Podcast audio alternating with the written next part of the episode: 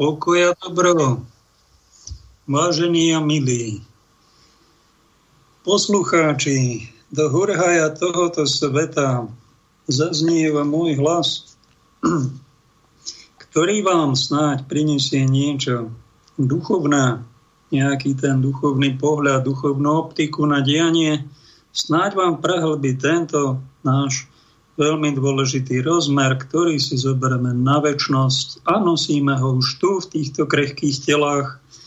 Len je to tak neviditeľné, tak utajené, to duchovné v nás, to spirituálne, že mnohí to ignorujú, nevenujú tomu pozornosť, no ale náhodou sa ocitneš v duchovnom svete a bude len to a všetko to telesné je do času, Vítajte pri počúvaní spirituálneho kapitálu.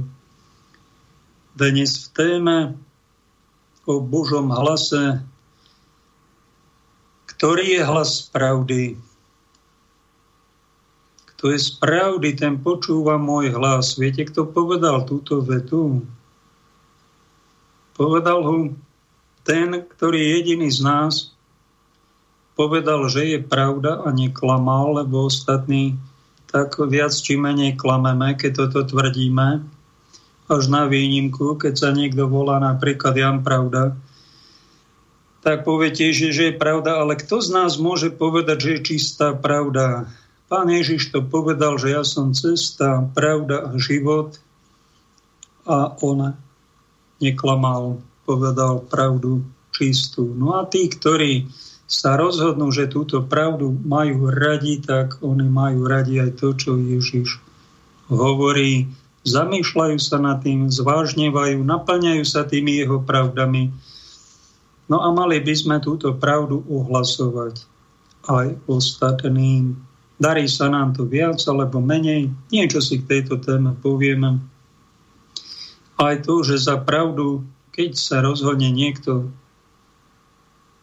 jej venovať tú podstatnú časť svojho života, takže to nebude mať ľahké v živote, ale že bude zažívať aj nejaké prenasledovania od tých, ktorí tú pravdu až tak vážne neberú, ktorí majú aj pravdu, aj lož, aj sa pretvarujú, aj sú úprimní, aj manipulujú.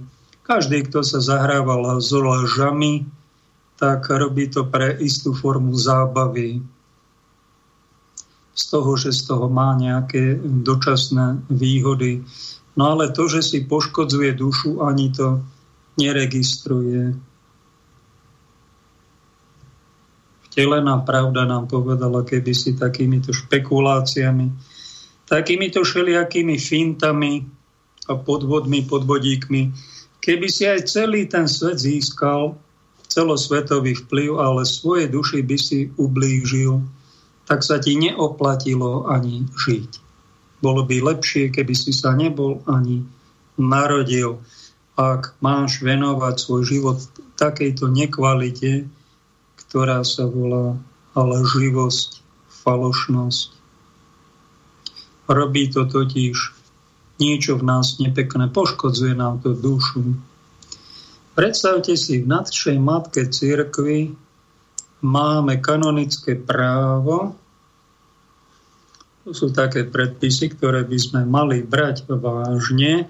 Ak som tu rozprával o niektorých cerkevných predstaviteľov, ktorých si nemôžem vážiť, a to iba preto, lebo majú plné ústa Ježiša, a chodia k sviatostiam do kostola a aj povedia, áno, treba rešpektovať cirkevné právo, ale keď ich nachytáte, však vy toto cirkevné právo nerešpektujete.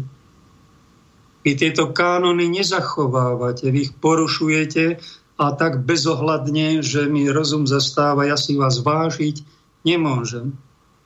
Upozornil som ich na to listami medzi štyrmi očami, medzi šiestimi očami a potom som išiel aj do médií, upozornil som. Jednoducho takíto ľudia strácajú na vážnosti, pretože hovoria meno Ježíš, hovoria Sveta Církev vysluhujú sviatosti a dokážu druhým, aby dodržiavali cirkevné predpisy a sami ich nedodržiavate, však to je presne to, čo nazýva pápež František korupcia, to je rakovina v cirkvi. a treba ho niečo s ňou robiť, nejako ho ožarovať alebo operovať. Na to hovorí sám Ježiš, vtelená pravda, že to je farizejstvo. To je strašidelná falošnosť. To sú náboženskí podvodníci. To sú tí najhorší medzi nami, nie nejakí vrahovia, čo zabili človeka alebo nejakí korupčníci. Naj, najhoršie na tom budú vrah, vrahovia pravdy, ktorí iným ohlasujú, aby zachovávali Božie zákony, e, aj cirkevné predpisy a, a sami ich nezachová. Tak to sa nedá takýchto ľudí vážiť. Mali by sme ich pranierovať. Keď ich pranierujem, tak to si robím len svoju povinnosť učeníka Kristovho podľa jeho ja som to neodflakol a aj vám to tak doporučujem, aby ste zachovávali kultúru napomenutia, nie hneď na niekoho vytresnúť nejaké obvinenie do médií, ale pekne zachovať postup. Ísť mu to povedať medzi štyrmi očami a keď vás nepríjme, tak mu napísať list, potom sa mu nahlásiť druhýkrát, ho pekne napomenúť, alebo napísať list a až potom, keď nereaguje za nejaký čas, za nejaké týždne, tak potom potom ho napomenúť aj verejne, aj pranierovať. To je naša povinnosť. A kto není darebák, tak ten vie, o čom hovorím. Predstavte si v cirkevnom práve v tretej knihe Kódexu kanonického práva, kánon 748, máme takýto predpis my, katolíci. Všetci ľudia, nie, a všetci ľudia, nielen katolíci, všetci ľudia sú povinní hľadať pravdu v tom, čo sa vzťahuje na Boha a jeho církev a keď ju spoznajú, na základe Božieho zákona majú povinnosť a právo ju prijať a zachovávať. Krásny kánon. A v druhom paragrafe je takýto doplnok k tomu. Nikomu nikdy nie je dovolené donúcovaním ho privádzať aby prijal katolícku vieru proti svojmu svedomiu. No nádherné.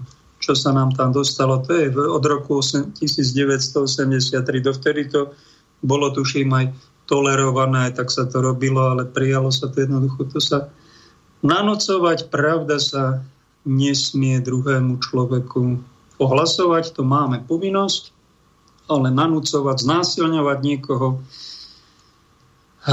nanúcovať mu svoje, svoje svedomie, to by bolo proti kresťanská hodnota. To, čo hovorí Ježiš, to sú kresťanské hodnoty a je dobré tieto hodnoty snažiť si vyjasniť, snažiť sa ich rešpektovať a pekne ich žiť. To nás stabilizuje, robí to v našom vnútre, buduje nám to chrám, buduje nám to psychiku, poznanie, charakter, dáva nám to do duše pokoj, vyrovnanosť a takým vedľajším efektom je, že takú nestrácame potom detskú radosť zo života.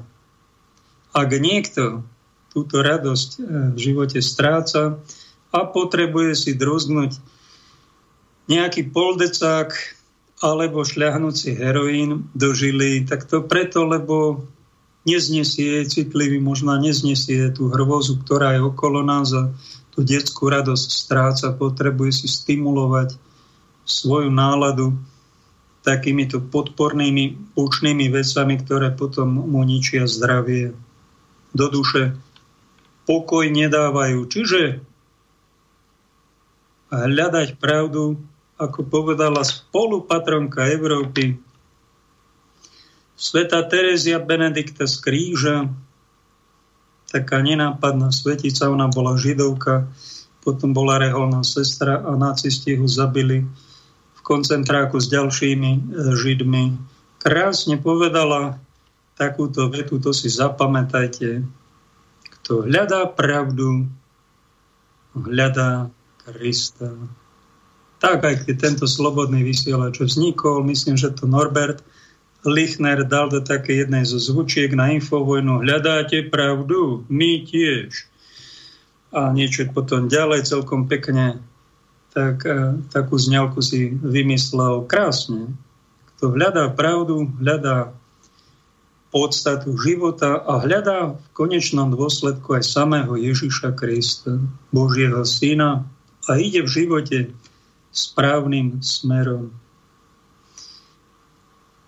A keď Ježiš povedal, kto je spravdy, ten počúva môj hlas, predstavte si, povedal to pri stretnutí s Pilátom, ktorý vtedy bol politický predstaviteľ vo Svetej Zemi, bol na čele okupačnej armády, tak by sme to dnes povedali, ale nebol totálne skazený človek. Totálne skazený bol pravdepodobne Herodes, ktorý sa hral na kráľa Židov a tiež ho pána Ježiša predvedli pred Herodesa. Všimnite si, že Ježiš tam nepovedal ani slovo pred Herodesom. To bol asi syn toho Herodesa veľkého. To bol tak skazená bytosť, taká obluda v ľudskom tele, taká beštia, že Ježíš nepovažoval ani za potrebné s ním prehovoriť jednu vetu. A tým vlastne odkomunikoval to, že ty nie si ani človek, ty beštia jedna. S tebou sa ja baviť ani nebudem. A tým nám dal Pán Ježiš tiež ako vzor všetkých vzorov najavo, že my nie sme povinní odpovedať na, na otázky, hociaké hlúpe, drze, všelijaké narážky a komentovať všetko. My máme právo niekedy aj mlčať.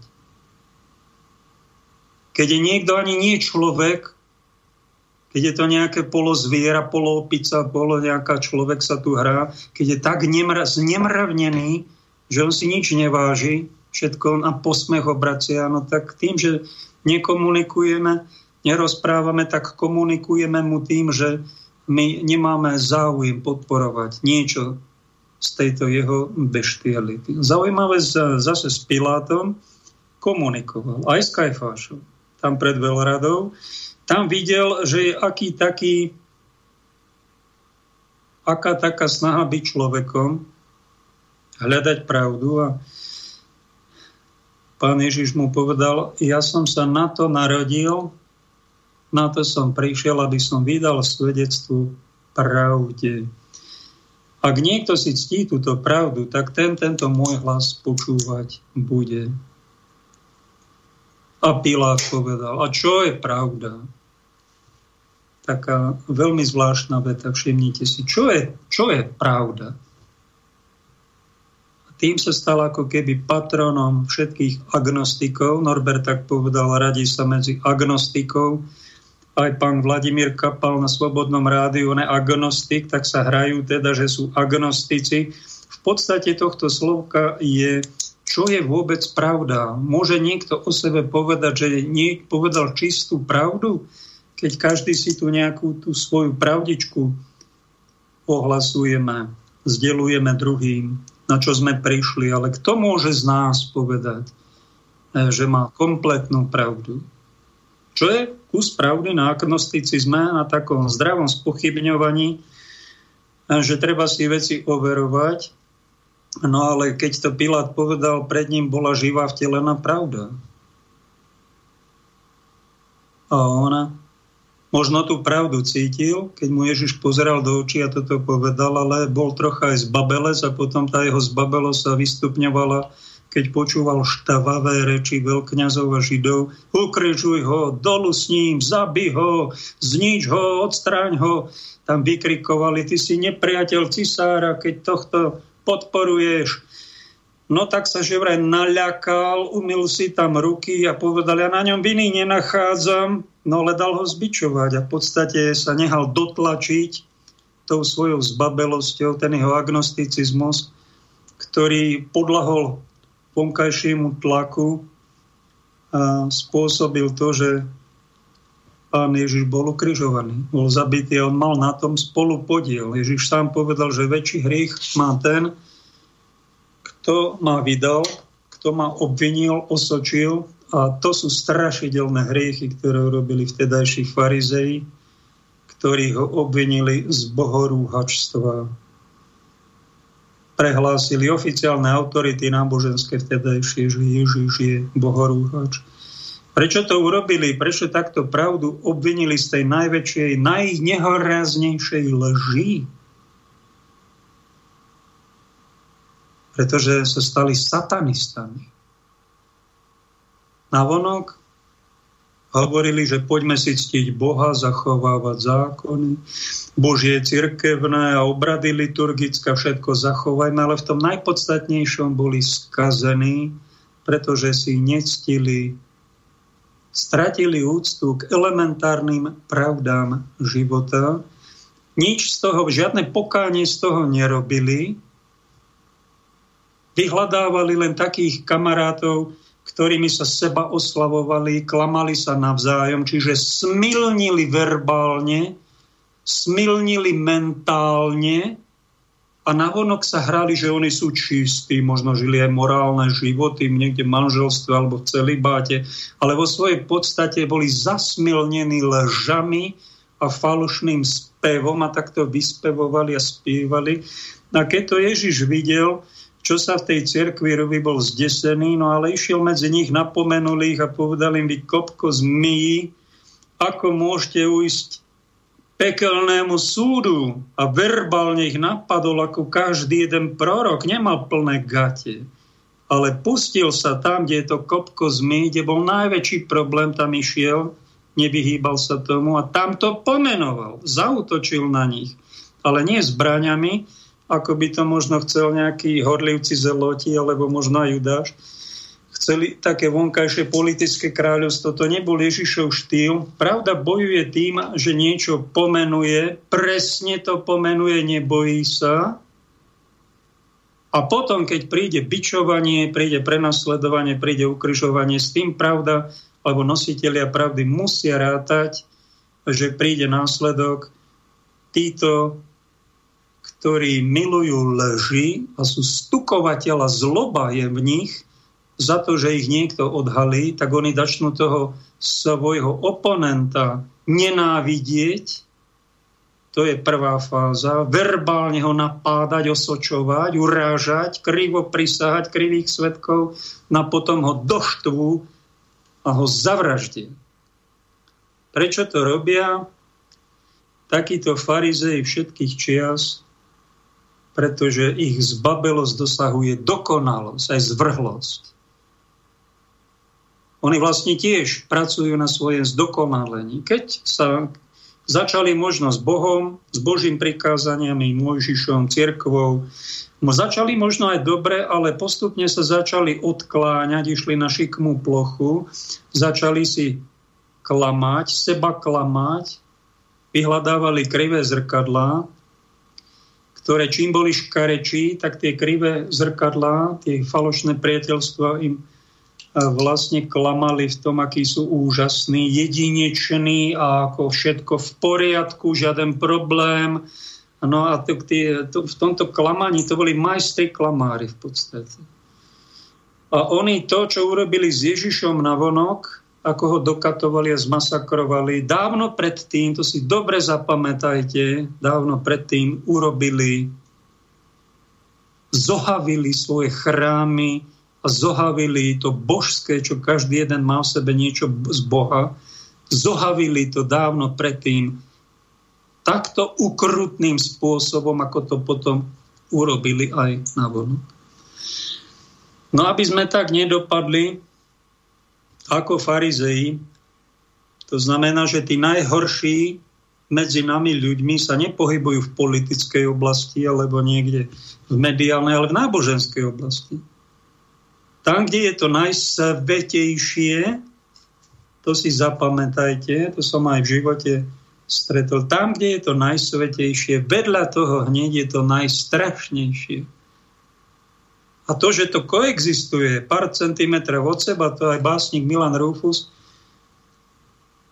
nazval, že to je, to je úžas. To je obrovský paradox. Ja žasnem, ako je toto vôbec možné, že nebo s peklom sú tak blízko pri sebe.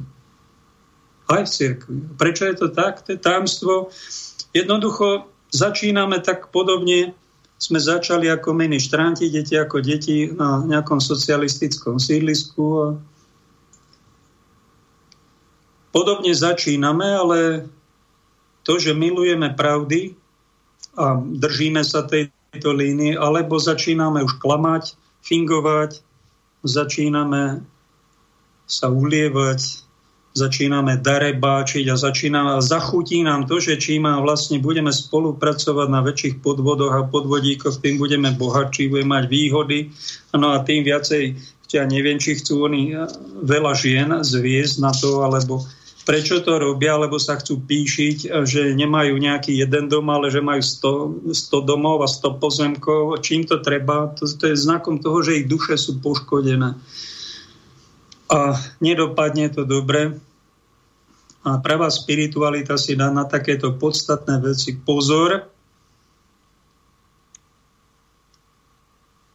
No a dáva si, aby, aby sa takto ne, nerobilo tzv. seba zohavovanie seba prznenie. Niekto si myslí, že len v sexuálnej alebo autoerotickej oblasti, že sa človek zohavuje, ale takto sa zohavuje tisíckrát horšie a tisíckrát s väčšími následkami, že príde, vyhľadáva nejaké spoločenstvo, kde sa robí verbálna kriminalita. Ohováraním, osočovaním, nenávidením. Predstavte si, pápež František napísal najnovšej encyklike Fratelli Tutti, už aj v Slovenčine som sa do nej začítal a toto tam má. Aj v katolíckých médiách sa tolerujú klebety a ohováranie. A rešpekt dobrého mena ostáva akoby zabudnutý.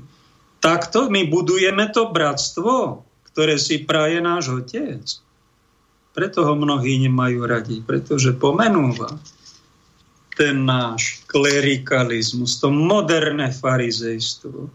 A ani, ja si nepamätám pápeža v dejinách, ktorý by takto sa na klebetenie zameriaval ako on. Spomína to počas roka niekoľkokrát. Kleb, čo je to klebetenie? Niekoho nenapomeniem, ja sa na to vydlabem, ja mu to nepoviem do očí, čo som o tebe počul, čo proti tebe mám, alebo chcem ťa nejako kultúrne... Na... Ale sa na to absolútne vydlabem a idem za niekým úplne iným a tam to preberám a popíjame pritom a rehoceme sa, odsudzujeme. Toto je, toto je začiatok farizeizmu. Tak toto začína. A keď je to u cirkevných osôb, no tak to je už malá katastrofa. A tá, môže to skončiť tak, že nejakého proroka zo svojho spoločenstva cirkevného môžeme hodiť cez palubu za to, že nám vytkol nejaké chyby, ktoré v nejakom tom cirkevnom spoločenstve máme. To, to, to je farizeizmus. A títo ľudia to robia preto, lebo oni neveria. Boha možno veria, ale oni posledný súd neveria, oni si myslia, že oni sami nebudú hodení cez palubu. A však to, to, čo ste urobili s pravdou a s pravdivým človekom, ktorý vám možno niečo vytýkal, ktorý vám vadil za to, že mal svedomie, však vy to robíte s Kristom. V tom človeku. Dajte na to pozor. Veríte vy vôbec posledný súd? Ja by som mal veľmi silné pochybnosti, veľkou pravdepodobnosťou, takíto jedinci v posledný súd neveria a sú ožratí nejakou veľmi divnou pálenkou a popíjajú spolu, pijú spolu bandu a myslia si, že to dobre dopadne, keď žijú bez pokánia a zavraždili niekoho, kto im hovoril pravdu. Máme situáciu teraz takú zdravotnú, my tu neriešime pána Boha, ten je ďaleko, ani pána Ježiša, ten, ten, ten sa môž, má sa objaviť, ale neobjavuje sa, toho neriešime. My tu riešime e, strašne dôležité hygienické predpisy a vírus, ktorý 99% ľudí sa ich to ani netýka, špárame sa v nosoch. No a poslúchame nie pána Boha, ale my sme vzorní etatisti a nezabudneme klamať ostatným, že sme verní katolíci. No tak ale keby ste boli katolíci, tak sa neklaniate nejakému pánu hygienikovi. A toho, kto je za všetkým nejaký vakcinátor, ktorý tu rozpráva o pandémii, keď tak sa mu oči blízkajú od radosti, keď hovorí o tej jednej pandémii a druhá ešte, že príde a on už má vakcíny nachystané celosvetovo. A my takýchto ľudí rešpektujeme počúvame. Pán doktor Krčméry, najväčší odborník, široko, ďaleko na, na medicínske otázky, tuším aj titul Modr má, má všelijaké zásluhy. Ten o ňom povedal v jednom videu z roku 2013, že on s Barenom Buffettom, o, to sú kandidáti na svetorečenie, lebo polovicu alebo vyše polovicu svojho majetku rozdávajú chudobným. No ale to, že sponzorujú potraty do vakcín, dávajú do vakcín dávajú, ako v Kenii sa biskupy tam ozvali zneplodňujúce látky a celkom otvorene rozprávajú, že nás je veľa a oni majú obsedantnú nutkavú nevrózu z toho, že nás je veľa a potrebujú nás zneplodňovať a klamú nám, že v tých vakcínach je všetko v poriadku. Ja by som im neveril ani to, že majú nos medzi očami, ale církev sveta a mnohí církevní predstavitelia ich uznávajú, vraj sú to na slovo vzatí odborníci, ktorí chcú len naše dobro. No tak keď nám naši páni biskupy povedali takéto usmernenie, že nemáme právo my spochybňovať medicínskych odbor, nemáte právo občania a veriaci spochybňovať odborníkov medicínskej oblasti, vy sa tomu nerozumiete a my musíme rešpektovať týchto odborníkov, no to je veta veľmi dobrá. No ale nepovedali nám, že takýto, uh, takéto jedinci s titulom modra sa môžu aj míliť. Môžu byť zapredaní, môžu byť kúpení a môžu byť veľmi silno možno postihnutí nejakou naivitou. A môžu poškodiť zdravie stá tisícov ľudí a na celosvetové, to je celosvetová akcia, toto aj miliardy to sú veľmi vážne veci. A druhí odborníci, prosím vás, páni biskupy, druhí odborníci ich nemajú právo spochybniť. Oni ich aj spochybňujú a hovoria celkom opačne ako títo zaplatení odborníci nejakými big farmami. Tí majú právo spochybniť. Tak si jedného takéhoto lekára z Prahy vypočujeme, ktorého prenasleduje mainstream, aj prenasledovali ho aj v zdravotníckej oblasti za to, že sa snažil vypočuť si pacienta každého jedného aspoň hodinu, hľadať jeho príčiny jeho zdravotného stavu môžu byť aj niekde skryté, aj niekde inde tak on si na to našiel, je to priekopník tzv. psychosomatickej medicíny Mudr hnízdil. A tam sa s ďalšími kolegami, čiže odborníkmi, ozvali, že deje sa mnoha krivda, mnohé dezinformácie. A títo tzv. odborníci to môžu byť novodobí saduceji podplatení, farizejmi, ktorí majú nejaké manipulačné zámery. A tak si vypočujme čo tam v Prahe, v Čechách vyviedli, ako to dopadlo. Pán technik, prosím, pustíme tú ukážku. 18 minútovú, tuším. Milí posluchači, vítejte u pořadu ku předu do minulosti. Od mikrofonu vás zdraví Martina Kociánová, ze zákulisí Ladislav Henek. Už více než rok žijeme ve stavu natolik nenormálním, že kdyby nám to někdo vyprávěl ještě loni v lednu, tak mu neuvěříme. Za tu dobu se objevilo nespočet teorií o tom, proč jsme se ocitli v takovém stavu, kdo to způsobil a také byly nespočetněkrát probírány různé chyby, omily, postupy. Dnes už máme asi dostatek informací na to, abychom onen uplynulý rok mohli porovnat, analyzovat, zhodnotit a abychom se mohli dopouštět úvah o tom, kdy to všechno skončí a především, co bude následovat potom. Jak se změní naše životy, jak se změní společnost, jak bude vypadat po covidový svět.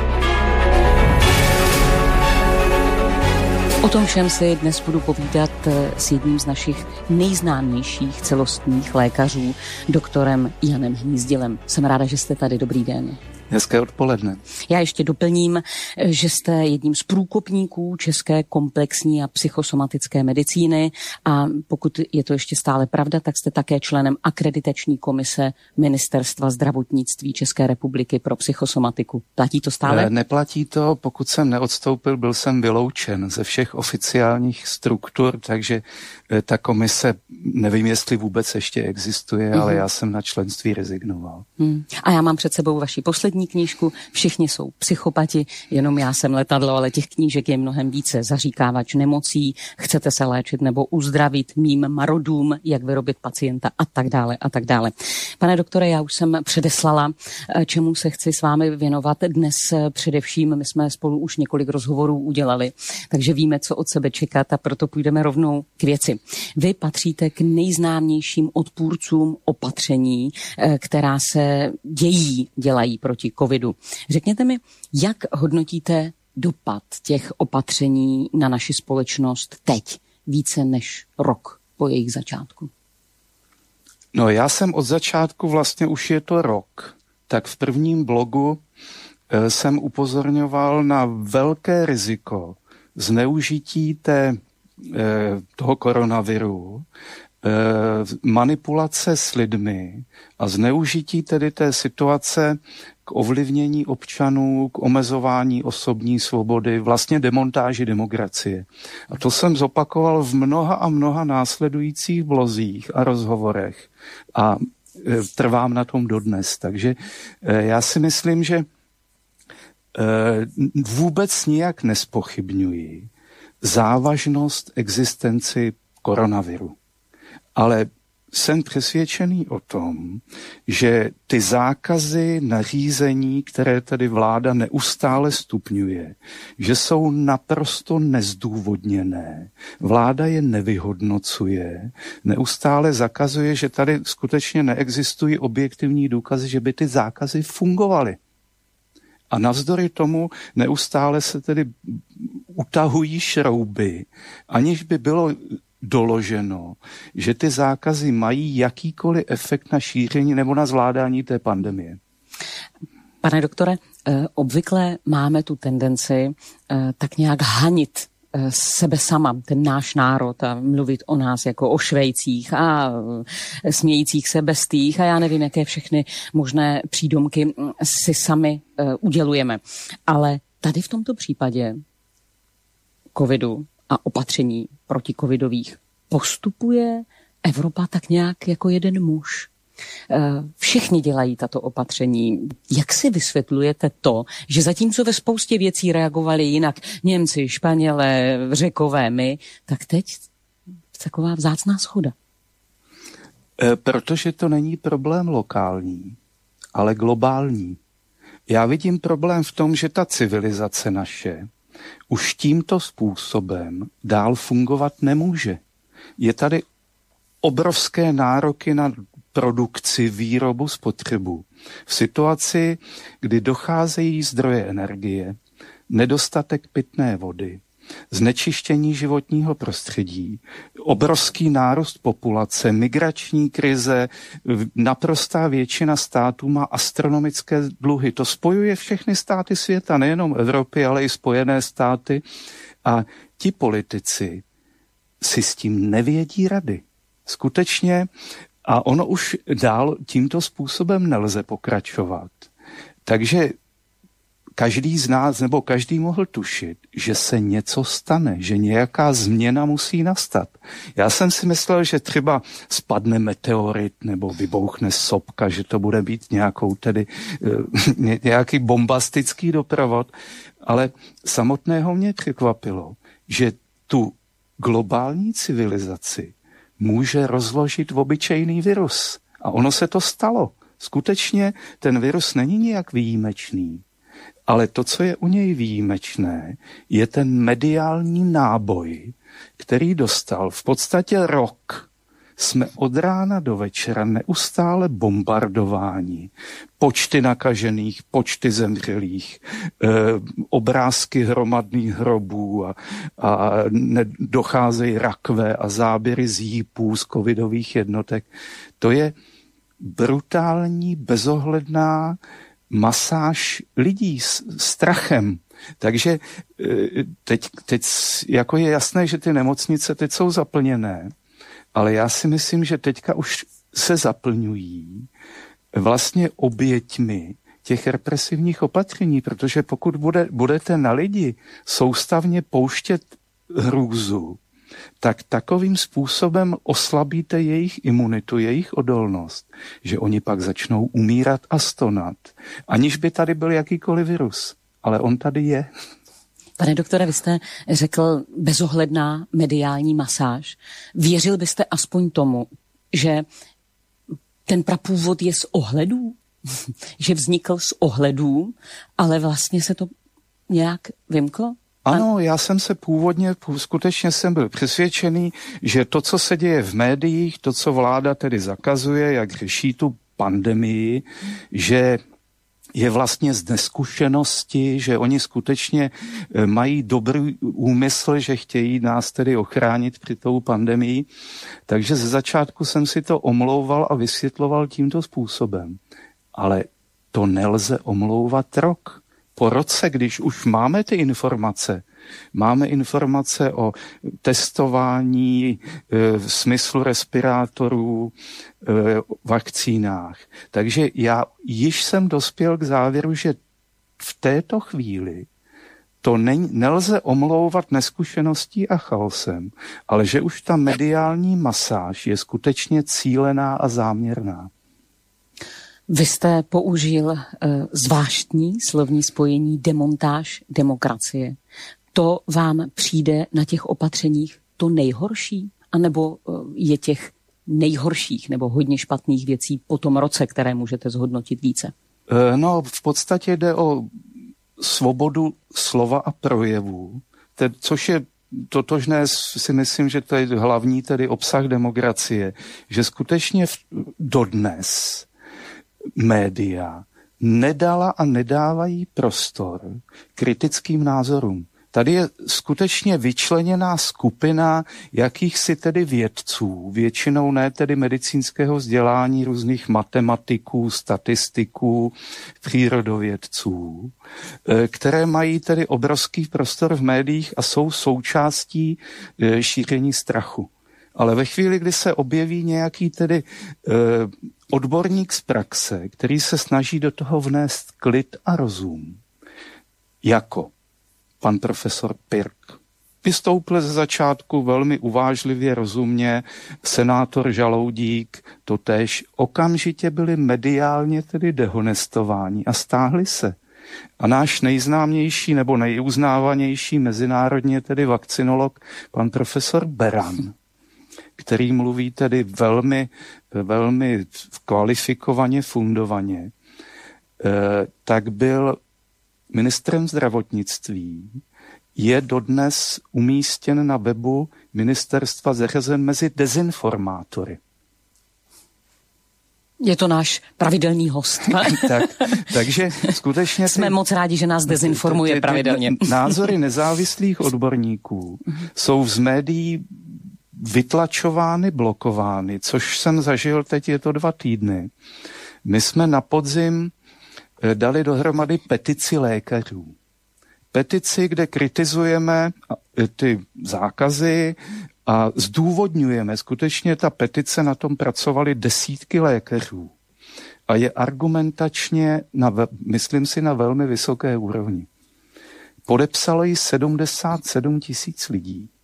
Já jsem ji na zádech, tedy na, někdy v prosinci jsem ji nesl do parlamentu. A byl jsem ujištěn, že petice splňuje všechny formální náležitosti a že bude projednána tedy v parlamentu, petičním výborem. Pak se to stále odkládalo, odkládalo. A my už jsme nechtěli na nic čekat a navíc nám záleželo tedy, aby ta prezentace před tím petičním výborem byla na nejvyšší odborné úrovni tak jsme sezvali spoluautory petice. Jako host tam byl profesor Beran, vakcinolog, špičková viroložka paní doktorka Zelená, docent Balík, intenzivista z COVID jednotky. Skutečně odborníci eh, na nejvyšší úrovni.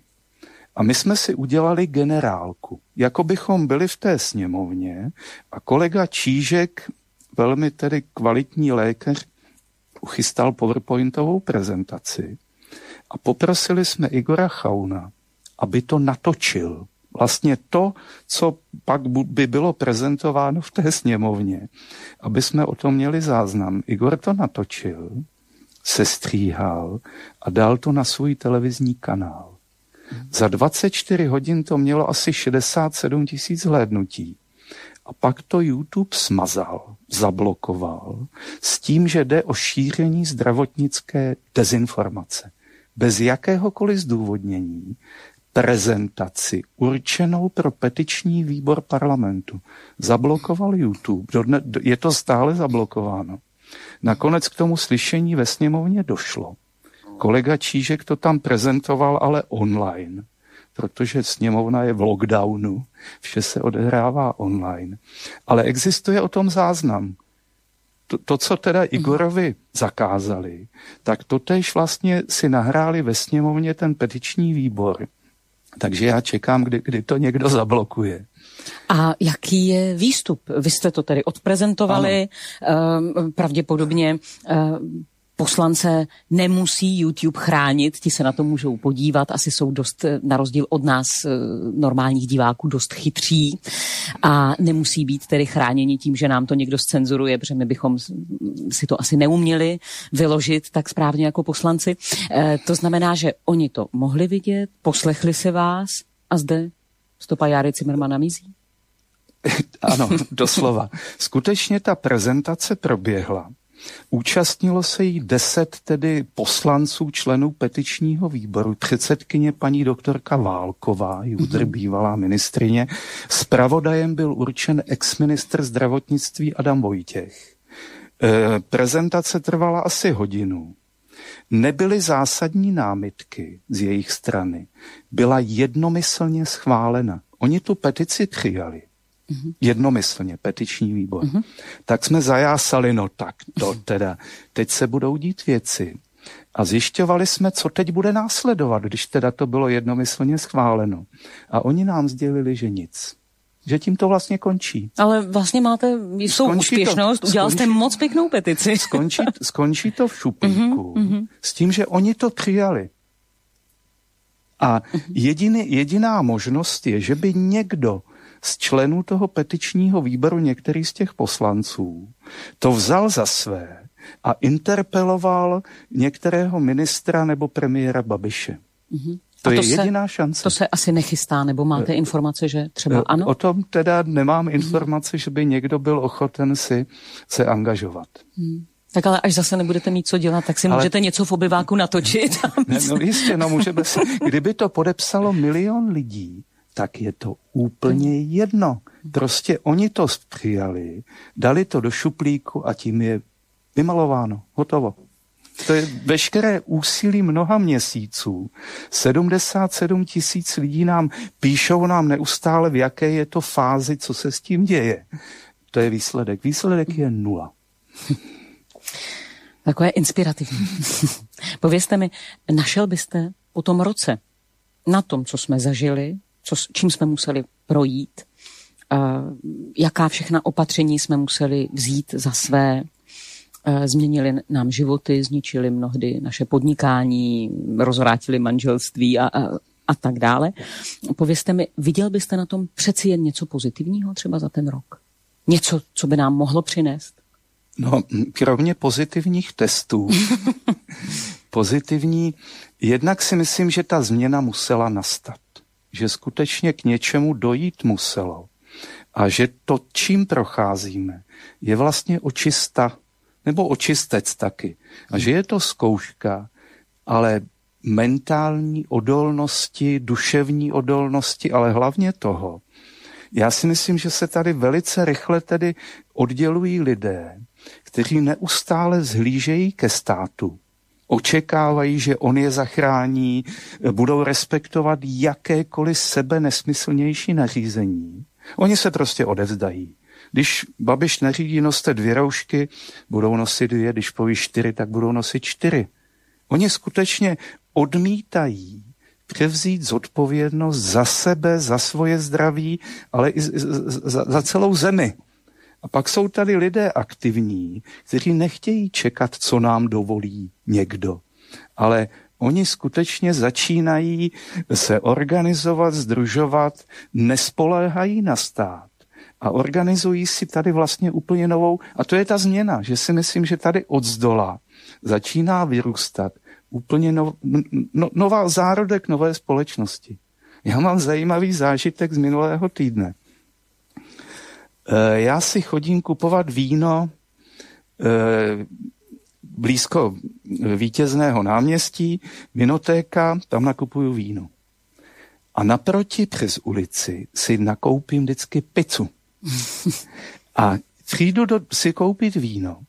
Tam se opakovaně na mě sesypali prodavači, prodavačky. Okamžitě ven, bez, respit, bez respirátoru, sem nesmíte, prostě vypadněte, na ně vykázali. A naproti v té pizzerii je krásná prodavačka, nikdy neměla respirátor a vždycky mě vítá úsměvem. A mezi nimi je jenom ulice. To jsou jako dva světy. Akorát ta krásná prodavačka v tuhle chvíli přestupuje zákon. Ale já jsem jí dal, protože mě to tak potěšilo, uh-huh. tak jsem mi věnoval svoji knížku s věnováním za nejlepší pizzu a nejkrásnější úsměv. A myslím si, že opravdu tady už se začíná pomaličku konstituovat skupina lidí, kteří prostě ty zákazy nerespektují, chovají se slušně i za cenu, že je porušují. No, děvče aspoň bude mít co číst ve vazbě, až, no, až někdo udá. Si tam budeme hmm. moc povídat s děvčetem.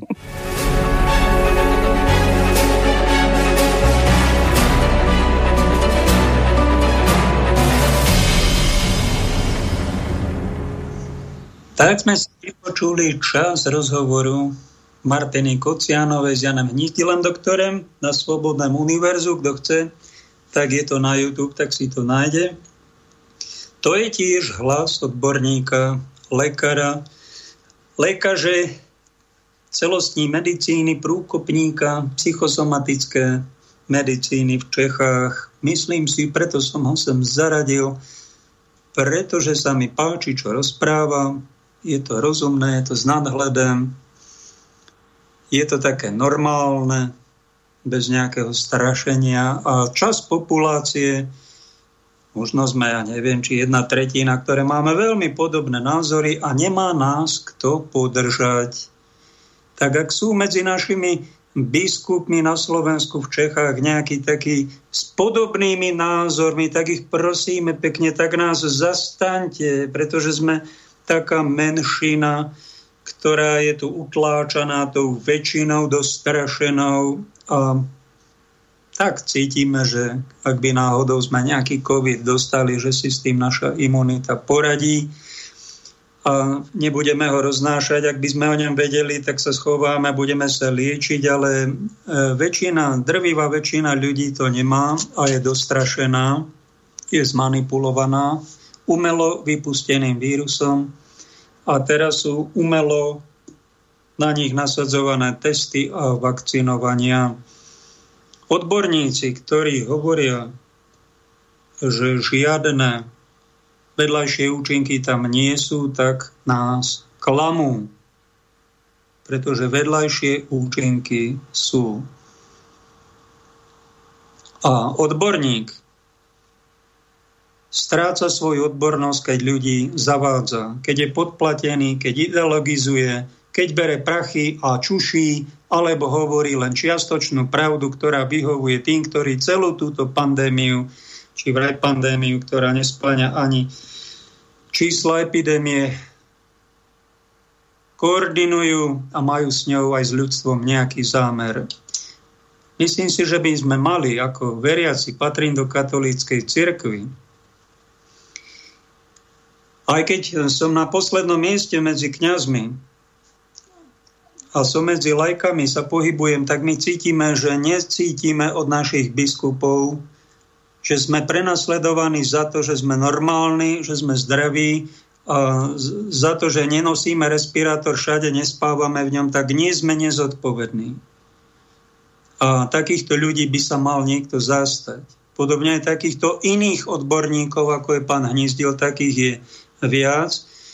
Profesora Berana, virologa najlepšieho vary v Československu, dajú na web ministerstva zdravotníctva, že je konšpirátor a dezinformátor. To je niečo nehorázne. ďalšieho profesora Pírka ignorujú, do médií nepustia, tam toho, čo to natočí, zmažu.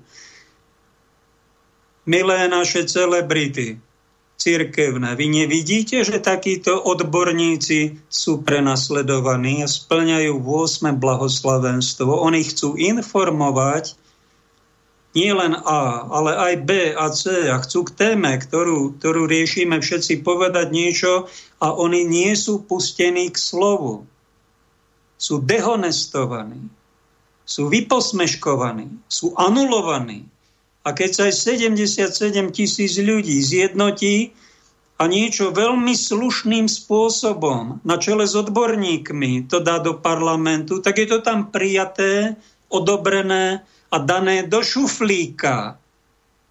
Čiže hodené cez palubu alebo ukrižované alebo zosmiešnené. Niečo medzi tým. Toto sa robí dnes s pravdou. Nie je tou najväčšou pravdou, ale tou zdravotnou pravdou, ktorá sa týka každého z nás. A toto si nevšímať je škuľavosť alebo naivita a keď niekto v tom bude pokračovať, tak bude klamať a naberať ďalšie klamstvá. Až sa to dostane do veľkej neprávosti. Takto to totiž začínalo takýmito malými krokmi, aj keď nacisti chceli likvidovať Židov. Najprv pomedzovali práva, tam im zakázali, tam našili, tam zlikvidovali opozíciu, tam oklamali, a my nemáme povinnosť byť naivní. To je naša taká chyba, taká nedokonalosť, taká nekvalita, že, má, že sme naivní a dôverujeme nejakým jednostranným odborníkom, ktorí sú ale dobre zaplatení a čúšia a nepovedia nám to B, to dru, tú druhú stranu veci, ktorú nám hovoria títo iní odborníci. Katolicita to neznamená jednostrannosť podporovať len jedných. Keď ja vidím, že nejaký fotbal a hrá Inter so Slovanom a niekto fandí Interu a kydá na Slovan, tak to je tá jednostrannosť. Primitívnosť. Ako malý chlapec od katolíka aj od kresťana sa čaká nejaká taká objektívnosť, trocha nejaký nadhľad, tak nech sa páči, jeden fandí Slávy, druhý fandí Bohemian z Praha, tretí fandí z eh, Sparte Praha, každý má nejaký ten klub, tak mu fandí, tlieska, nech sa ti páči, ale nezatracuj druhých v inom klube, ktorí sa tiež snažia hrať férovú hru, nejaký futbal, basketbal, hokej, chcú hrať kresťanstvo, chcú hrať uh, medicínu a robia v tej oblasti a snažia, trénujú sa, bojujú, snažia sa o fair play, tak uh, od kresťana, od Kristovho učeníka sa čaká nejaký taký taký troška odstup od, same, od seba samého, pretože Benedikt XVI to presne vystihol, ten mal niekedy také geniálne citáty, že kresťan je slobodný od seba samého. Ak niekto fandí svojmu klubu Spartak Trnava a zatracuje lokomotívu Košice, tak to není ani kresťan, ani dobrý človek. Je to diletant, je to puberťak. Ťažko postihnutý nejakou mentálnou poruchou alebo charakterovo. Keď fandí jednému klubu a zatracuje druhý, však si vypočujme aj toho, aj toho, nechajme ich, nech spolu súťažia a nech, nech ukáže, kto aké argumenty má. No a bodaj by pravda vyhrala. Jeden taký vtip existuje, že hral Slovan s Interom a Slovan dal gol Interu a Ježiš zatlieskal. A keď e, naopak Inter dal Slovanu gol, takisto Ježiš zatlieskal. Kto si ho videl na tribúne a hovorí, počúvaj, tak ty komu fandíš? Slovanu či Interu? A Ježiš povedal, ja fandím dobrému futbalu. To by mal urobiť aj kresťan, ktorý má troška nadhľad, ktorý je trocha dozretý, ktorý fandí hre fair play a ktorý fandí odborníkom aj medicínskej oblasti ktorí sa snažia objektívne informovať a nezavádzať, nemanipulovať, nepodporovať infantilizmus alebo naivitu, len jednostranný pohľad podplatených nejakých odborníkov, ktorí skončia na smetisku, to je otázka času. Keď niekto začne klamať a vyhlási, on má mudr, že vakcíny nemajú žiadne vedľajšie účinky, ešte, ešte nikto od nich nezomrel. Nikto nezomrel, tak si to vygoogli, koľko je tých mŕtvych po tej vakcíne, koľko pošahaných. A keď vy, keď vy ste na strane tej kampane a klamete druhou dogmou falošnou, že jedine vakcína to vyrieši, tak to je klamstvo. Vyrieši to aj normálny zdravý životný štýl, aj pobyt na slnku. Dávkovanie vitamínu D alebo liečba nejakými liekmi, možno aj prirodzenými bylinami, alebo máme na to. A vy tu neklamte tento národ, pretože sa stávate služobníkmi Otca lží. Ten klame, ten manipuluje, ten nás chce odkloniť od nejakej prirodzenosti. No, ten nás chce dostrašiť. Kto je za tým celoročným mediálnym strašením? Ktoré má oveľa väčšie následky. Ľudia sa niektorí zvíjajú od, od tej úzkosti. Nejaké, v nejakej rodine sa mamička posťažovala na Facebook, čo mám robiť, moje dieťa má 12 rokov a nie sa poď, ona sa aj pokaká to dieťa, ja neviem, čo s tým mám robiť, no tak to vaše dieťa je citlivé a cí, cíti tú atmosféru spoločenskú, sme tak dostrašení, tie deti sú v krči alebo majú takéto problémy so svojím telom a matka, matka a otec zosní. Pretože to, sú, to je nahromadená veľmi silná negatívna tzv. energia, ktorú tu niekto umelo hecuje v tých hlavnoprúdových médiách. No a my v alternatíve máme menšiu sledovanosť, následuje možno tretina, štvrtina, petina národa, nemáme taký mediálny výtlak a my len tak, my sme tzv. neodborníci, konšpirátori, no ale aspoň sa snažíme o nejakú tú objektivitu, o ktorú sa mainstream nesnaží, pretože ten, tam sa skutoční odborníci vyhadzujú z priamého vysielania, tam sa im mažú nahraté veci, tam sa ich petície utopia, umlčia a dávajú sa, sa vyposmeškujú takíto ľudia. Páni biskupy, nevidíte to?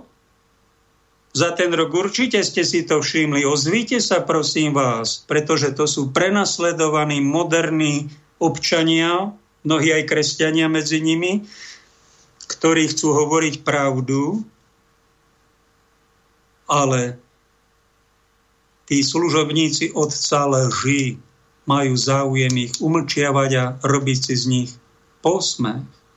Ak by sme totiž my sa nezastali tých, čo prenasledujú hlásateľov pravdivejšieho názoru, tak my sme na strane tých, čo ako keď nacisti zničili a nikto sa im nepostavil, tak ak sa len mlčalo, tak vlastne tam je spolovina. Je to nepriama páchanie ich kriminality. My sme povinní pomenúvať biedy svojej doby aj manipulácie lží, nemravnosti. To je podstata katolíckej cirkve, každej inej kresťanskej cirkve, každého jedného poctivého učeníka Kristovho. Ďalší problém na Slovensku je nielen kláňanie sa nejakému hlavnému hygienikovi a umlčiavanie iných odborníkov, ako sú tí mainstreamoví, ale tu je kláňanie sa postave, ktorá je kľúčová postava, ktorá rieši, keď sa napríklad nahlási nejaká korupcia, milión eur, kto si spreneveril, tak sa to nahlási, tak sa to snáď aj vyšetrí a, a, a toho človeka potrestajú, odsúdia. Ale existuje sa aj miliardová korupcia. A keď sa to nahlási, zistíte, že príde nejaké rozhodnutie, nič sa nestalo. A to prečo to niekto takto zariadil? Kto to má na starosti? No generálny prokurátor Slovenskej republiky to má na starosti. Maro Žilinka nedávno tam bol zvolený a ten pred ním ten mal narováši a bude mať na poslednom súde toľko toho, že desatinu z toho, keď ju zbadáte, tak vám zle príde. A už to začína aj teraz. Nahlasujú sa, občania nahlasujú, dajú dôkazy, že sa tu v nejakých oblastiach deje korupcia. V polovici, dve tretiny prípadov príde odpoveď, skutok není trestným činom. To znamená, že generálny prokurátor, ktorý by mal byť na stráži, chrániť morálku, chrániť, aby tu nebola korupcia, aby sa to tu nerozbujnelo, tak on dostane od niekoho, ani nevieme, či od vlády, či od nejakých oligarchov, či od nejakých tajných služieb. To nikto nevie, nikto nerieši. To príde len, to sa len tak pozametá pod koberec a my sme všetci vydesení, znechutení, že tu odchádzajú milióny, miliardy a nikto není za to potrestaný a, a stačí ovplyvniť takto tohto jedného človeka. Alebo má byť ešte špeciálny prokurátor.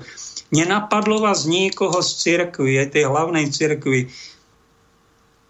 za 30 rokov, prečo nie sú vysielané na napríklad RTVS v nejakom kanáli treťom? Priame prenosy z nejakých pojednávaní, kde by boli vypočúni priamom prenose svetkovia a že kde by tie kamery sa ukázali aj na toho prokurátora, ako rozhoduje a že by to bolo pod nejakou kontrolou verejnou, pretože to je náš celoverejný záujem, ako je možné, že jeden človek, my tu máme generálnu prokuratúru sovietského typu, je nedotknutelný, to bolo za bolševického Ruska, není nikým tuším kontrolovaný, nikým konfrontovaný, Mala by tam byť rada prokurátorov, ktorí ho kontrolujú. Občania, ako sa ty dovoluješ, ten by, tento človek by mal mať hambu z toho. Nemal by byť politickým prokurátorom, pretože toto je duchovná prostitúcia, ktorú my tu všetci tolerujeme. Mainstream o tom mlčí a my, keď som tak počúval Infovojn, napadlo ma to, my tak poštekávame, aj Norbert sa tam pustí do neho a takými nejakými otázkami. No všetci sa bojíme, že na nás dá zatýkač, ale aj církev by sa mala zamyslieť nad tým, keď povie pápež František nádhernú vetu, že korupcia je rúhanie, tak by sme to mali zobrať vážne, ako je možné, že my tolerujeme nejakú korupciu. Potom to padá na všetkých nás, máme zlú náladu, máme nepožehnanie, rozkráda sa to tu a nikto nevie, kde je problém. No tu je problém. A všetci tí, ktorí o tom mlčia, sú spolupáchatelia. Ja nechcem byť spolupáchateľom, tak aký malilinký priestor mám v nejakom médiu, no tak o tom hovorím a napadnem toho, kto mlčí. Ozvíte sa, vy, čo ste v tých inštitúciách aj všetci advokáti, aj všetci prokurátori. Tu by sa mali ozvať aj cirkevní predstavitelia. Toto sa tu robiť nesmie. My sa tu nebudeme kláňať niekomu, kto kryje korupciu. Osobne som poslal. V cirkevnom prostredí som na vlastné oči videl, zažil nejaké, nejakú krivú prísahu. Tak som to dal vyšetriť cirkevným predstaveným, však dúfa, však to proti Božím prikázaním, nepreriekneš krivé svedectvo. A túto preriekla krivé svedectvo, tak si to prosím vyšetriť. No tam to nevyšetrili a to ma prekvapilo, tak, som, tak ma vyradili a tak vysielam 7 rokov v takomto médiu a tak som to pochopil, že asi to je nejaké božie dopustenie, aby som tak eh, mohol takéhoto dielostrelca proti korupcii robiť v médiách, čo som trocha potom aj túžil, tak sa mi ten sen aj splnil. No ako občan som to teda dal vyšetriť aj polícii. No a keď to nahlásite policii ako trestné oznámenie, tak to rieši prokurátor, okresný krajský, no a tak som to dal aj generálnemu bývalému, aj tomuto, prosím vás, je tu nejaká trestná činnosť, zabitie dobrého mena, a prišlo mi z generálnej prokurátory, myslel som si, že to je statočný človek, to my riešiť nebudeme, to, to je cirkevná oblasť, tak som im tak, tak vás napomínam, to vy odporúčate, aby sa krivo prisahalo v cirkvi, toto je tá vaša láska k cirkvi, tak ja vám na rovinu hovorím, to je nenávisť k tej cirkvi. To je nenávisť aj voči tomu, aj voči mne ako osobe, ale aj voči tomu, kto to spáchal, pretože je to podpora, aby aj ďalší sa udávali. Ďalší na seba lži rozprávali, aby si vraždili dobré mena. A toto chce presne otec z lži a diabli, aby sa z nás rehotali. Je to korupcia. Takto zavraždili aj Krista. A takto my si vraždíme dodnes aj tým, že mlčíme, to nepomenúvame. A niekto mi povedal, čo to dávaš, to sa nesmie povedať. Buď ticho, ty sa modli ako Páter Pio tam v rohu, tam buď ticho a modli sa trap. No dobre, ja to rozumiem, ale prepač, ja nie som Pater Pio v prvom rade. Ja som Paľo. Patrovi Piovi dali aspoň niekde nájsť. A dali mu a potom sa vrátil a nejak sa to potom došetrilo a aj svety, ale ja som aj občan Slovenskej republiky a mám aj povinnosť ohlasovať trestnú činnosť, lebo v jednom paragrafe, neviem, v ktorom je napísané, keď ty vidíš nejakú trestnú činnosť, ktorá sa pácha a mlčíš o tom a nenahlasuješ to, ty si spolupáchateľom tej trestnej činnosti. Aha, no tak za taká toto ja mám akože spolupracovať a byť ticho, tak ja som sa ozýval, kde som vedel. A keď to nikto nevyšetril, na tých prokurátorách opakovania, ani jeden generálny, ani druhý, no tak, im, tak ich napomínam, že jednoducho budete za tieto trestné činy pred Bohom zodpovední.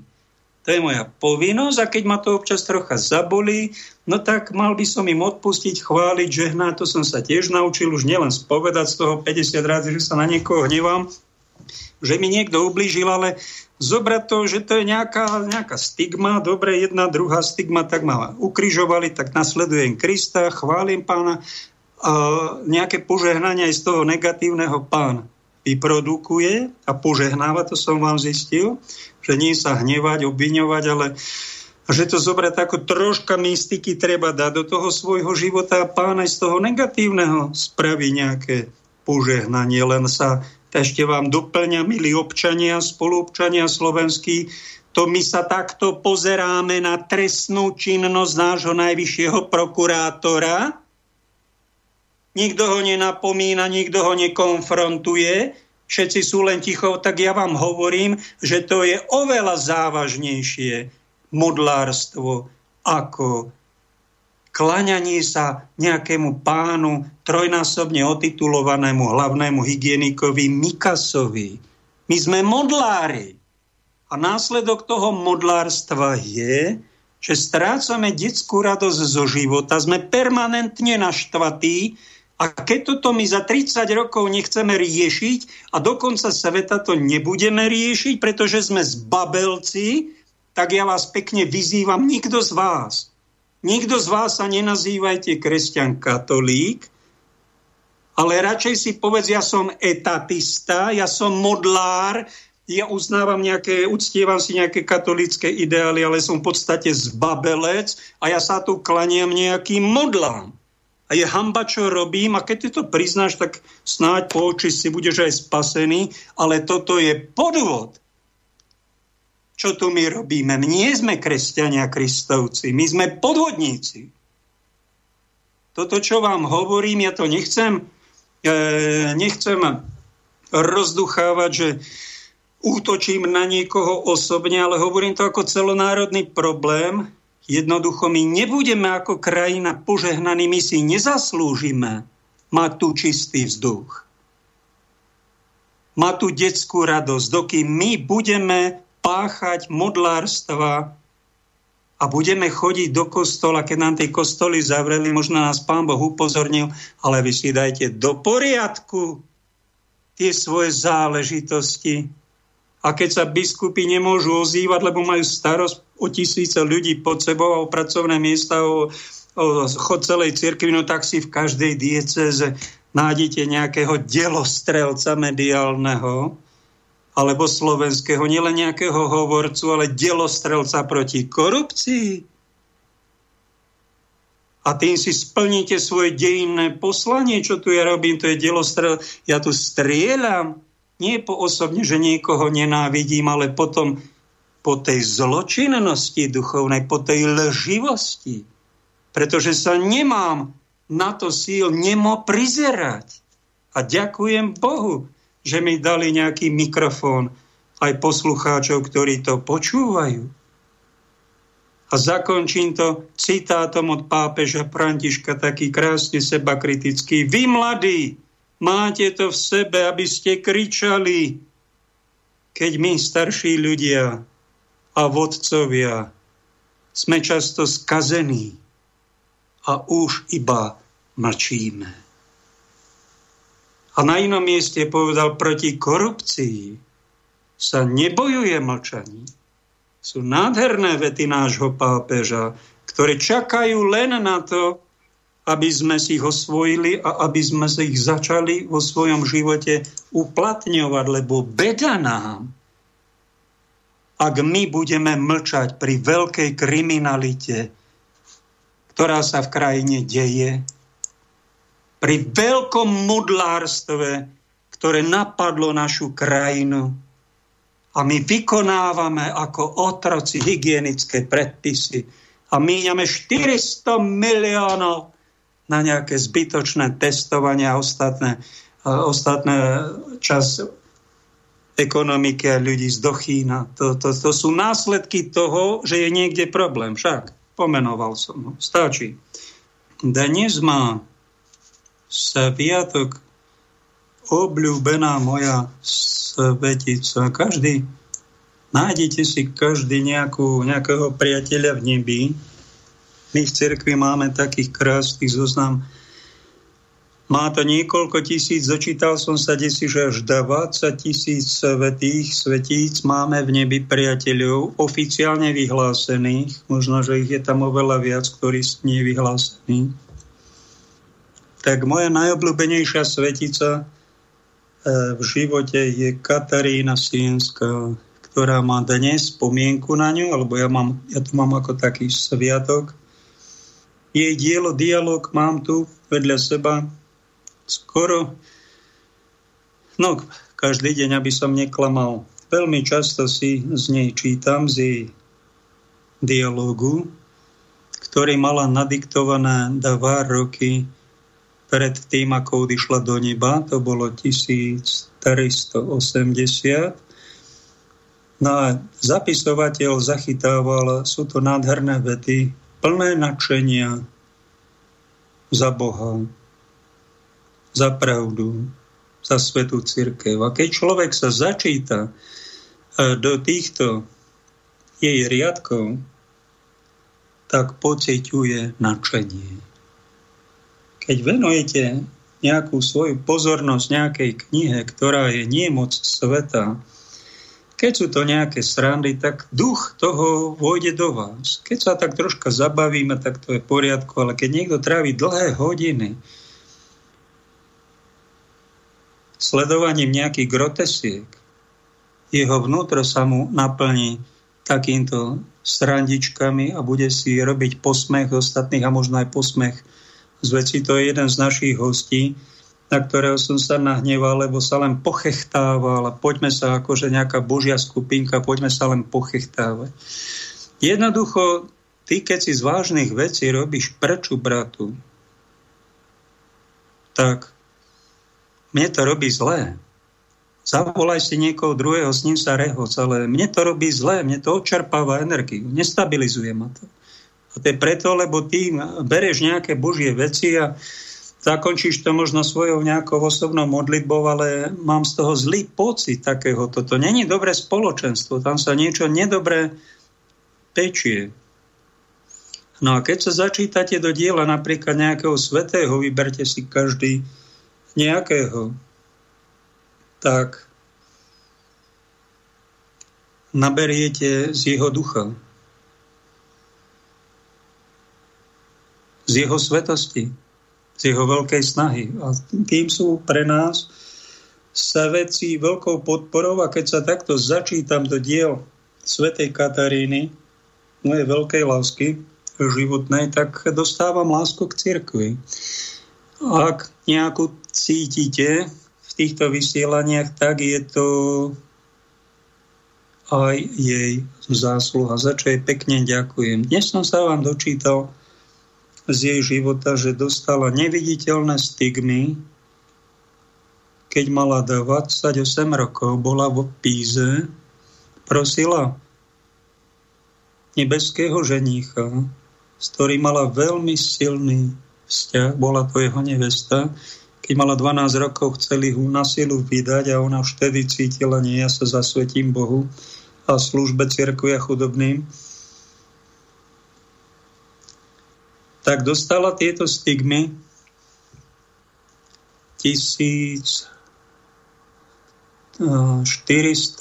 tam v Píze bol koncil, kde sa 615 delegátov z celej cirkvi kardináli, arcibiskupy, zástupcovia rehvol, opátov, aj celebrity celého kresťanského sveta začali riešiť veľký, najväčší problém, najväčšiu krízu v dejinách, že boli dvaja pápeži a trvalo to nejak dlho, tak to chceli vyriešiť tak, že ich obidvoch zosadili a zvolili si tam arci Lotra, falošného antipápeža, jedného z antikristov, Jana 23 za tretieho pápeža. A tak krízu mali ho vyriešiť, oni ho ešte viac prehobili.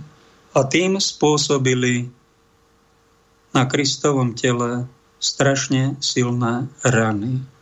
Pán to z neba vidí, pán dopredu, dopredu vedel, čo sa stane. Pár rokov predtým tam bola sveta Katarína, v Píze dostala neviditeľné stigmy, a trpela s Kristom. A vyprosila to, že církev bola napadnutá diabolskými silami a nezanikla.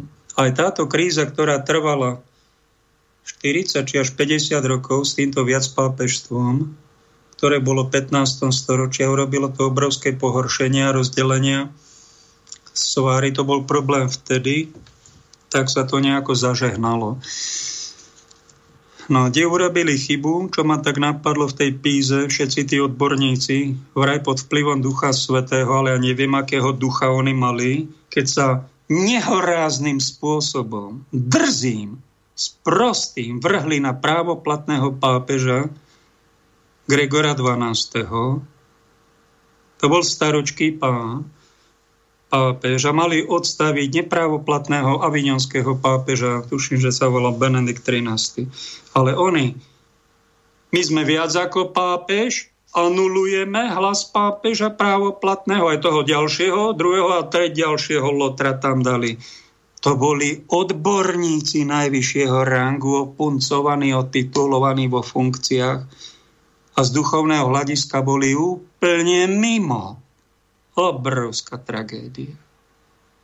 A my miesto toho, aby sme sa poučili, že takéto hrôzy a takéto krízy církev prekonala, na základe mnohých modlitieb, mnohých statočných ľudí a utrpení chorých, aj takejto jednej svetice, ktorá dostala stigmy a určite aj za toto trpela pár rokov predtým, aby sa tento obrovský problém vyriešil, tak je dobre sa z toho poučiť. A keď aj my nejako trpíme, tak nezabudnime na takú podstatu, čo vám tu opakujem. A keby som to nehovoril, bol by som jeden z diletantov. Svoje trápenie, akékoľvek nejaké máme, a to trápenie môže byť aj to, že vás niekto a, vám zruší YouTube kanál, zaradí vás ako odborníka medzi dezinformátorov alebo vás vyposmeškuje rehoce a je podplatený a nikto sa vás nezastane. To je utrpenie, to je psychické utrpenie. Spomente si na Ježiša. Ježiša trpiaceho, ktorý bol takto najväčšími odborníkmi svojej doby, zo závisti je napísané, aj z nenávisti, z diletantizmu, zo zloby, z falošnej svetosti. Všetko dokopy bol na ňo vrhnutá e, vina ich vlastná a jeho národa, aj hriechov celého sveta a takto Krista odpísali. Tak keď nejaké také prenasledovanie zažívame, tak sme verní pravde, viera sa žije tak, že sú to veľmi nepríjemné chvíle, ktoré nám možno aj stigmatizujú, aj nám zoberú česť, čo je horšie, ako keď vám zabijú telo, keď vám niekto zabije česť. Ak ste odborník nejakej oblasti, tak spojme svoje trápenie s Kristovým trápením Normálne to takto povedať, svoje trápenie obetujem spolu s Tebou, drahý Pane Ježišu Kriste. Odovzdávam Ti ho. Spájam svoje potupenie s Tvojim potupením. Svoje vylúčenie s Tvojim vylúčením. Svoje zahambenie s Tvojim zahambením. Svoje exkomunikovanie s Tvojim exkomunikovaním to, že ma niekto zabil v nejakej oblasti, spájam to s tvojim zabitím. Pokladám to, pokladám sa spolu s tebou do Božieho hrobu a ďakujem ti, že budem mať účasť na tvojom vzkriesení. Tak toto prežíva statočný človek, Kristov učení, kdekoľvek sa nachádza. Toto môže zažívať v médiách, vo svojej práci, vo svojej rodine, manželstve, môže to zažívať vo svojej cirkvi. A keď prídu nejaké trápe, nečudujte sa, prečo to prišlo. To je milosť. Ako svätý Vincent, svätý Vincent povedal, že aj takéto prenasledovania sú milosťou. Je to Božím dopustením. Tí ľudia mnohokrát u Kataríny Sienskej som sa dočítal, neodsudzuj ani takýchto ľudí, ani takýchto predstaviteľov v cirkvi. Oni v dobrej viere, možno vo svojej naivite sa rozhodujú e, pre nejaké dobro, ktoré objektívne nemusí byť dobrom, ale subjektívne oni to môžu prijať, že to je dobro, čo konajú a ubližujú ti a nevedia prečo. A ty máš účasť na Kristovom príbehu.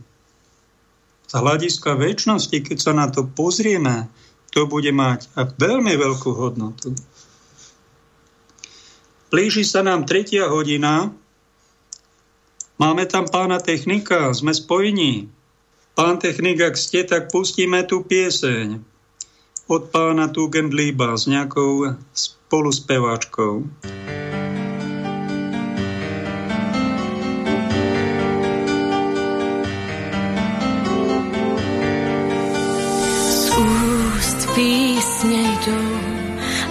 často barvy duhy mají a z písní dívky zkrásnějí tvář růžový. Z úst písně jdou a chvíli lásku předstírají, než skončí v bílých závějích sad višňový.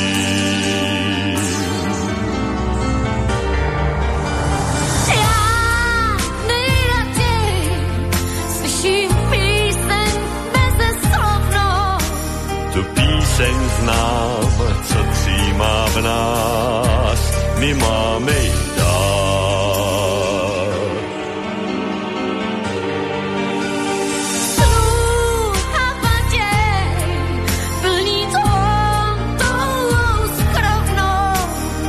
píseň písní v hloubce mám,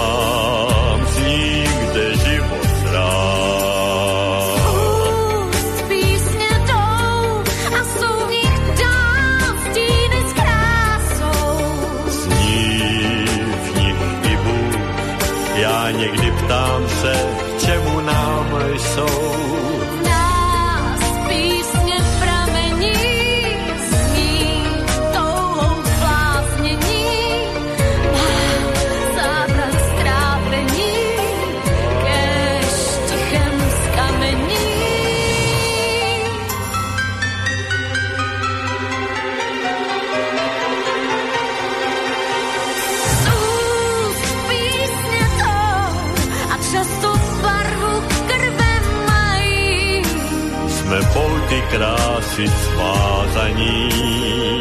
Vítaní nesvaní. A bezeslovná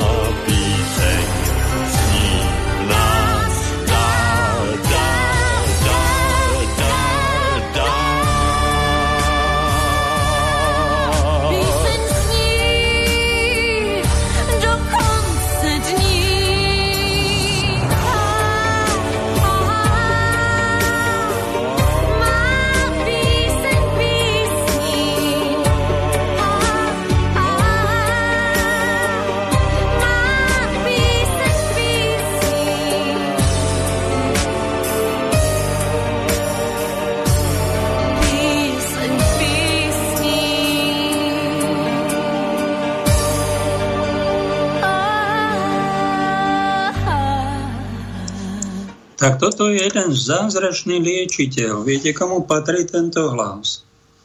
Volá sa František Tugendlí. A tá pani slečna Kamila Bre- Brecka je tu napísané na stránke o tomto hlasovom pedagógovi. Dozvedel som sa len nedávno, že odišiel do väčšnosti 12. apríla 2011 ako 82-ročný 35 rokov pôsobil v Bratislave. Bol vám to operný spevák, ktorý za socializmu tiež kto si prenasledoval a nemohol solovo spievať.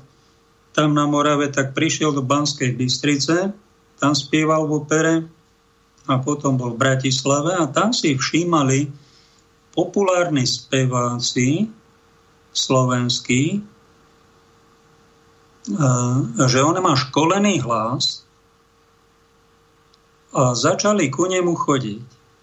A taký zoznam, čo som čítal, no tak skorej mi povedzte, kto tam nebol z tých našich slávnych populárnych spevákov. A on nebol foniatér, ale bol to operný spevák, ktorý sa začal o hlas zaujímať.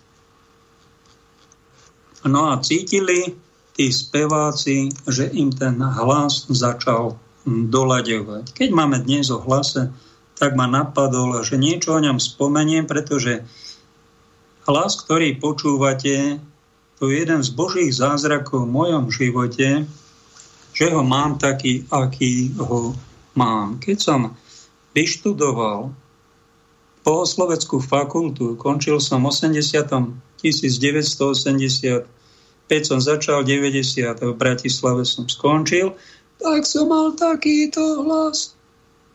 Chorý, hrozné. A keď som rozprával, drahí bratia a sestry, dnes budeme uh, hovoriť o nedele dobrého pastiera, pretože uh, máme sviatok, Pán Ježiš je dobrý pastier a my sme uh, jeho, chceme byť jeho verné ovečky tak takýmto hlasom som sa ešte možno aj horším, teda taká spomienka pred 30 rokov, ja som takto končil fakultu a bol som postihnutý invalid hlasový.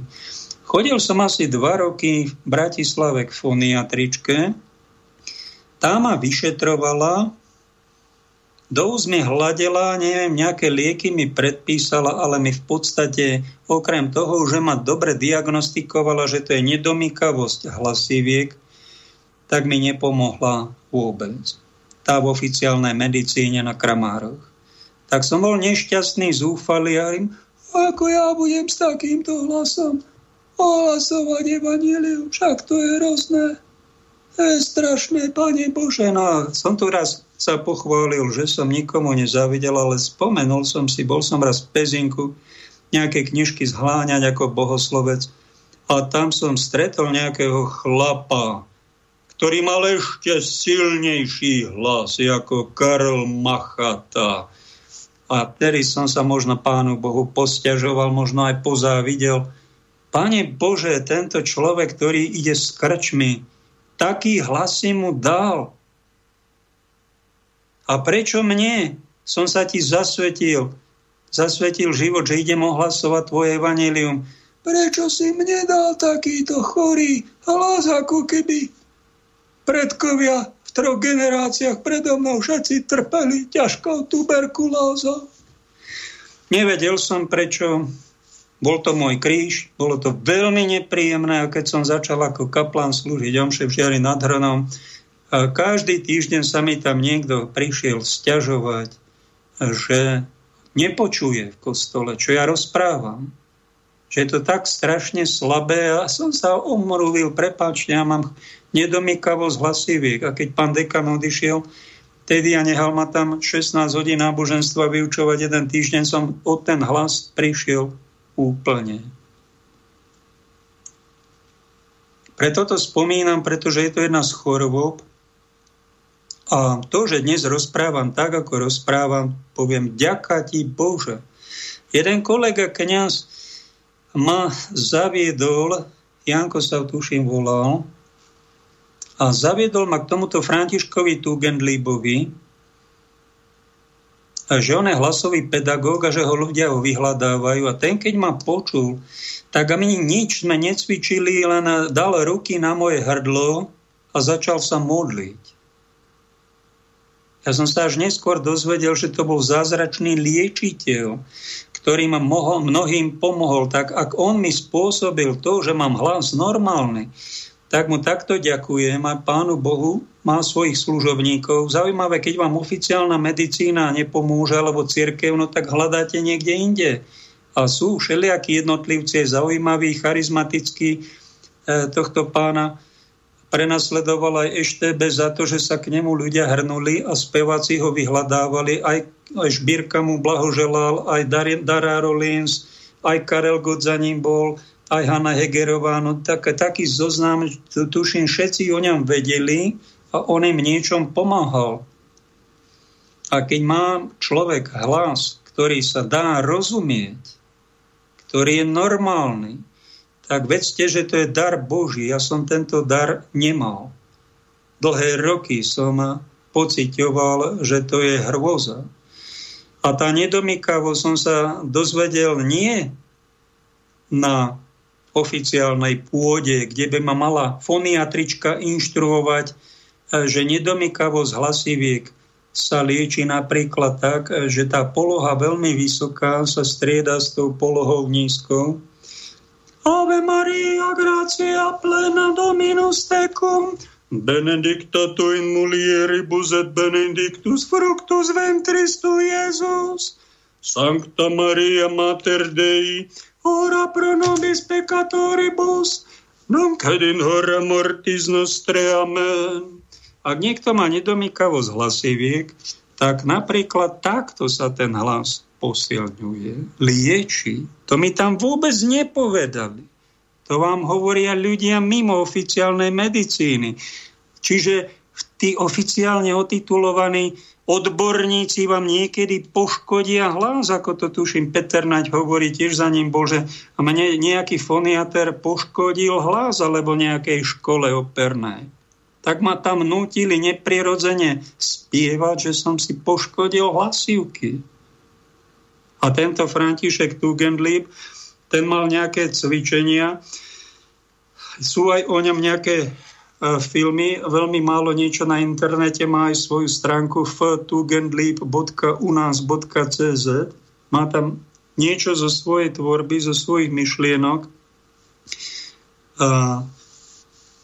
Niečo nám tu zanechal vďaka Bohu za takýchto prirodzených ľudových tzv. liečiteľov, ktorí majú niekedy väčší talent na to, aby vám pomohli ako tí renomovaní odborníci. To sa deje tejto oblasti to sa deje. Niekedy aj v duchovnej oblasti. Čo je veľmi zvláštne. Treba byť citlivý na to, e, kto nás nemrzačí, kto nám pomáha do tej prirodzenej podoby, aby sme boli normálni.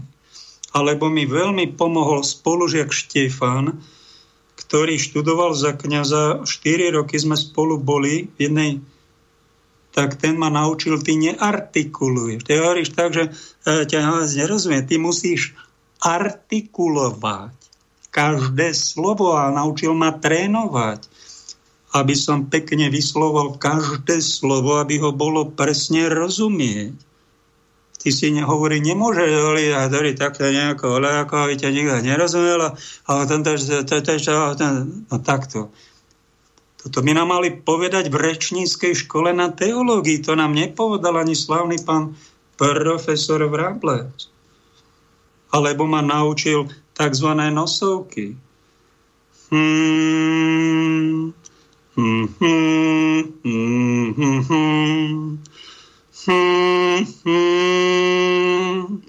takýmito nosovkami fúkať do nosa, hmkať si, rozozvušať tie vnútorné dutiny, ktoré sú zapchaté všelijakými nosovými polipami.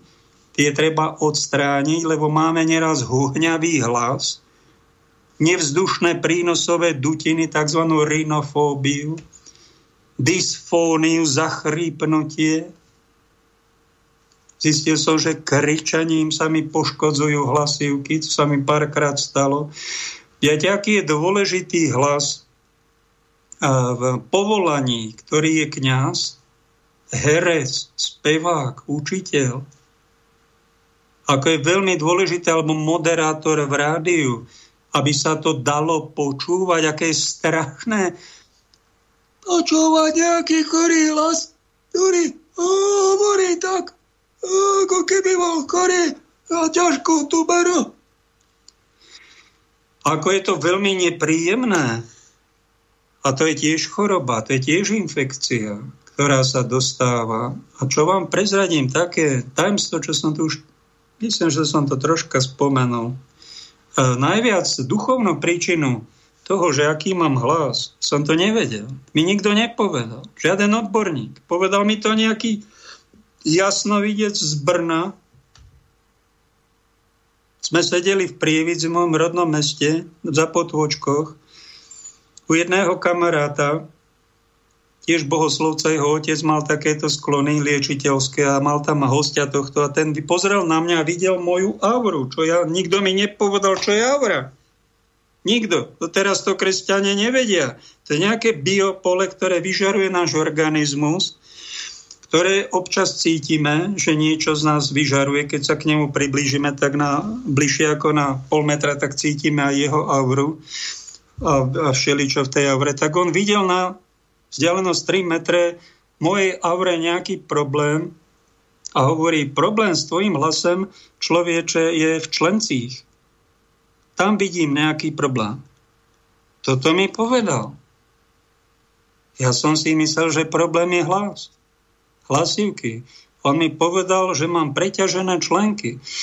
Čo bola krutá pravda, pretože vtedy som miloval športovanie ako jeden z eh, mladých ľudí, ktorí milovali basketbal, niekto hrá fotbal, niekto behanie, tak som behal ako dušu po ihrisku alebo sme tam ako bohoslovci išli na Devín autobusom a dve hodinky, alebo koľko sme behom cez Karlovú väz išli až do centra mesta, kde bol seminár. To sme úplne bežne robili s tým, že potrebujeme pohyb.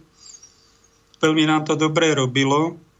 No ale čím viacej som namáhal členky a kolby, tým som mal chorejší hlas a ťažké hlasivky.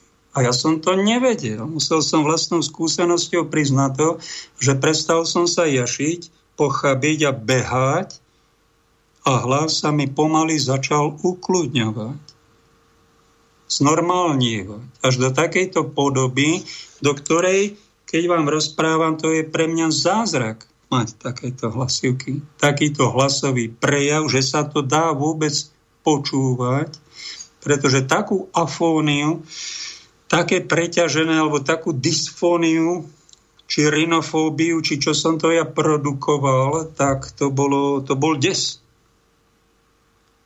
Vraj sa to dá riešiť aj chirurgicky. Som sa nedávno dočítal, že sú tam nejaké polipy, uzlíky, hlasivky sú také dva savaly, ktoré treba trénovať a keď ich trénujete dobre, tak ten hlas je pekný, príjemný, melodický. No ale keď to dá sa to aj zničiť, dá sa hlas poškodiť. Ten spev môže byť násilný. A takéto niečo, keď hovoríme o hlase, aj v cirkevnom, že sa to nedá počúvať. Teraz to otočím na takúto tému. Niekde musí byť toho príčina, že hlas cirkvi není počutiteľný. Je to pravdepodobne preto, že my ohlasujeme síce Krista, ohlasujeme pravdy, ale tá naša falož je v tom, že to asi nežijeme poriadne. My nie sme ochotní pre vieru trpieť. My sa bojíme pustiť sa do nejakého hygienika, alebo prokurátora, alebo politika, čo plitvá. To znamená, keď to niekto má takéto sklony, tak nech sa dá z čela do, nech sa stiahne a nech dá do niekoho v každej dieceze nejaký odvážny klerik.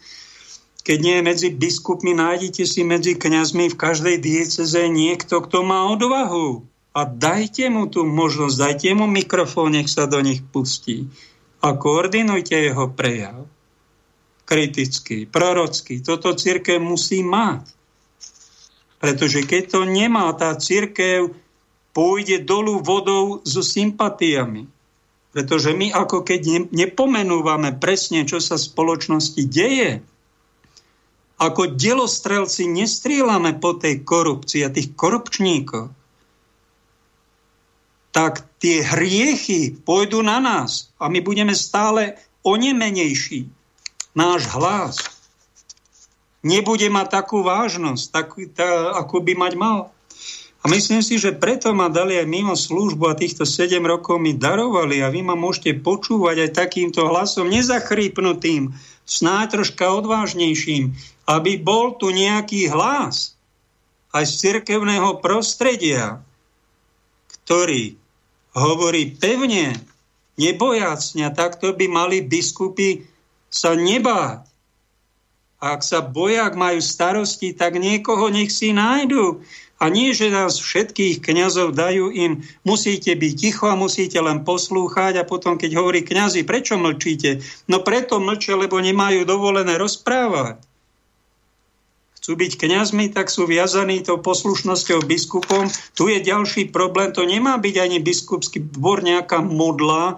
V tomto by sme mali spraviť aj my revíziu, že by sme nemali kňazov držať úplne ako otrokov. Buďte ticho, lebo to škodí celej cirkvi.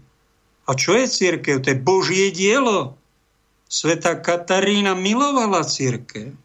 Začítajte sa do jej listov, do jej dialógu. Ona je kritická aj voči pastierom, aj voči biskupom, aj do pápeža sa tam postila ona lajčka, mladé dievča, 33-ročné odišlo do neba.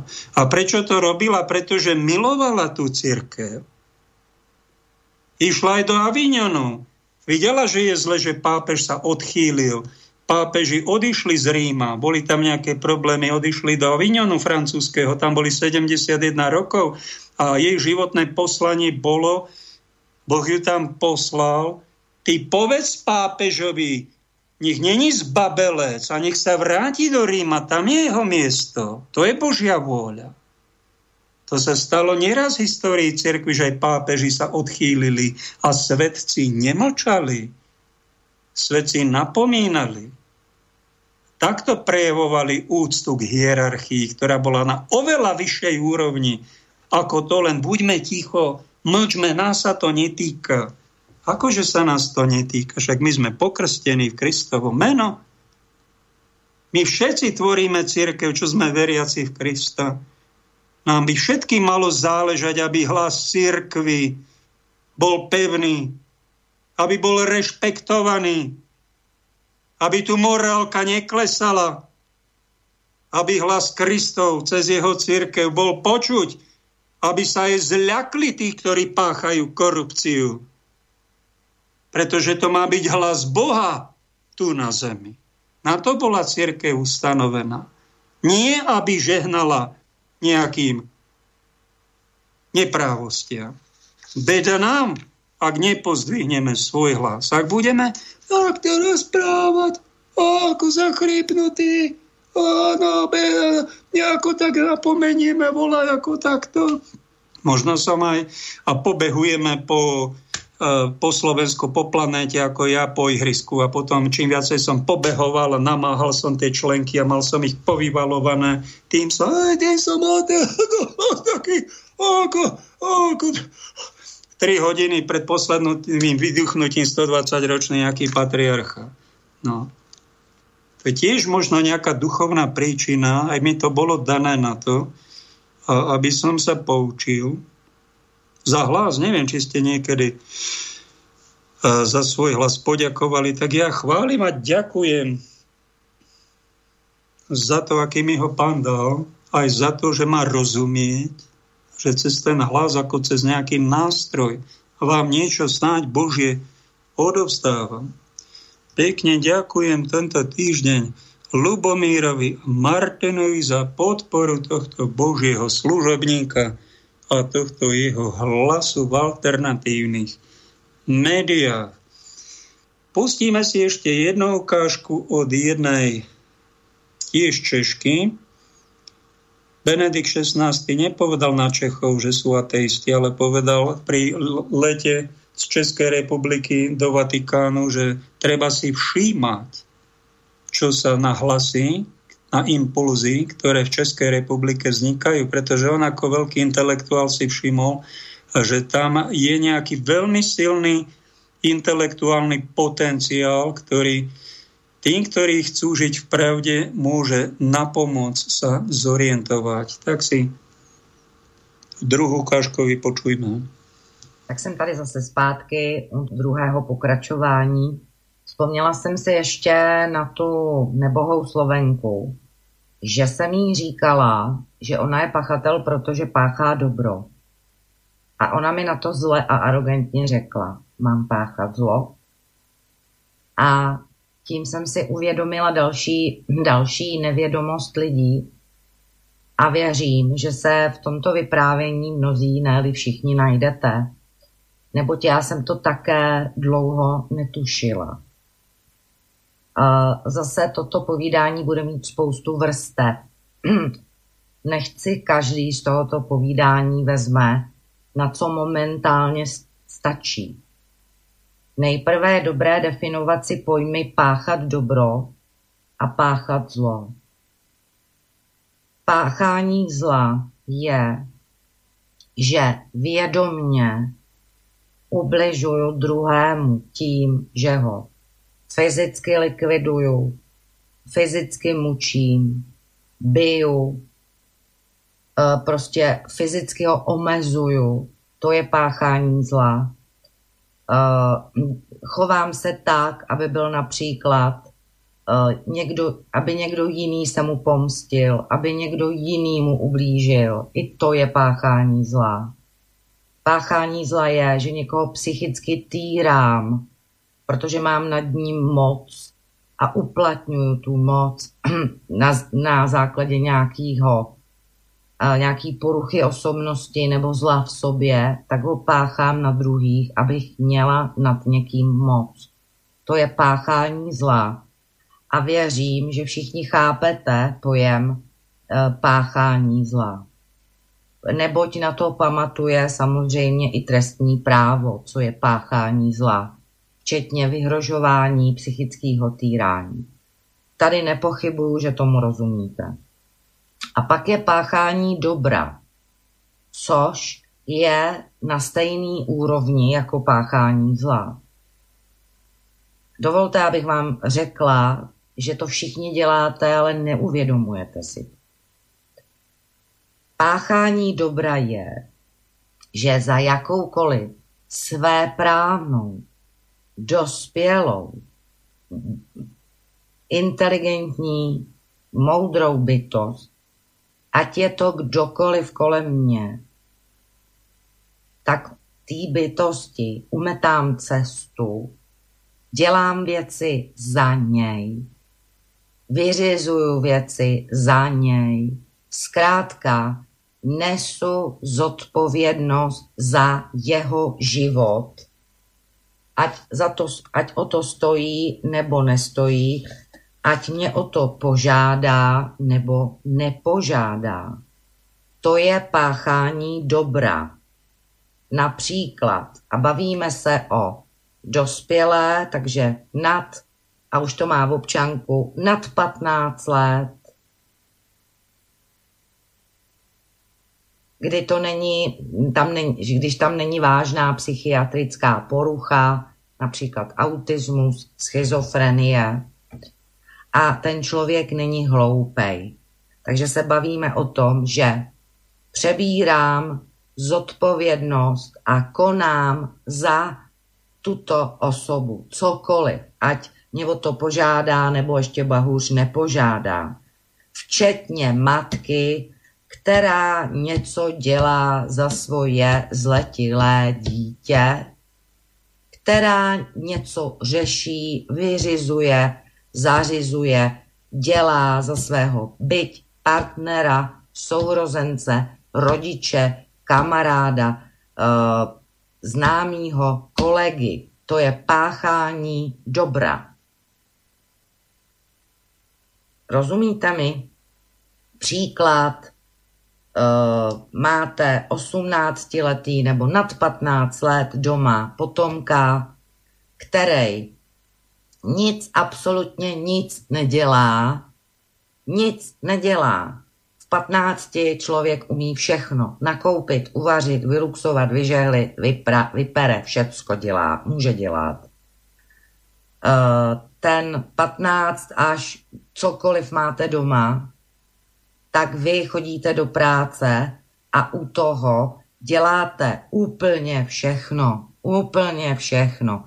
A toto, včetně vašeho partnera, nedělá nic. Pácháte dobro, neboť za prvé váš potomek se nenaučí samostatně a včas uklidit, vyprat, vyžehlit, nakoupit, uvařit, zařídit, jít tam sám, jít tam sám, zařídit, napsat, cokoliv. Takže to je páchání dobra.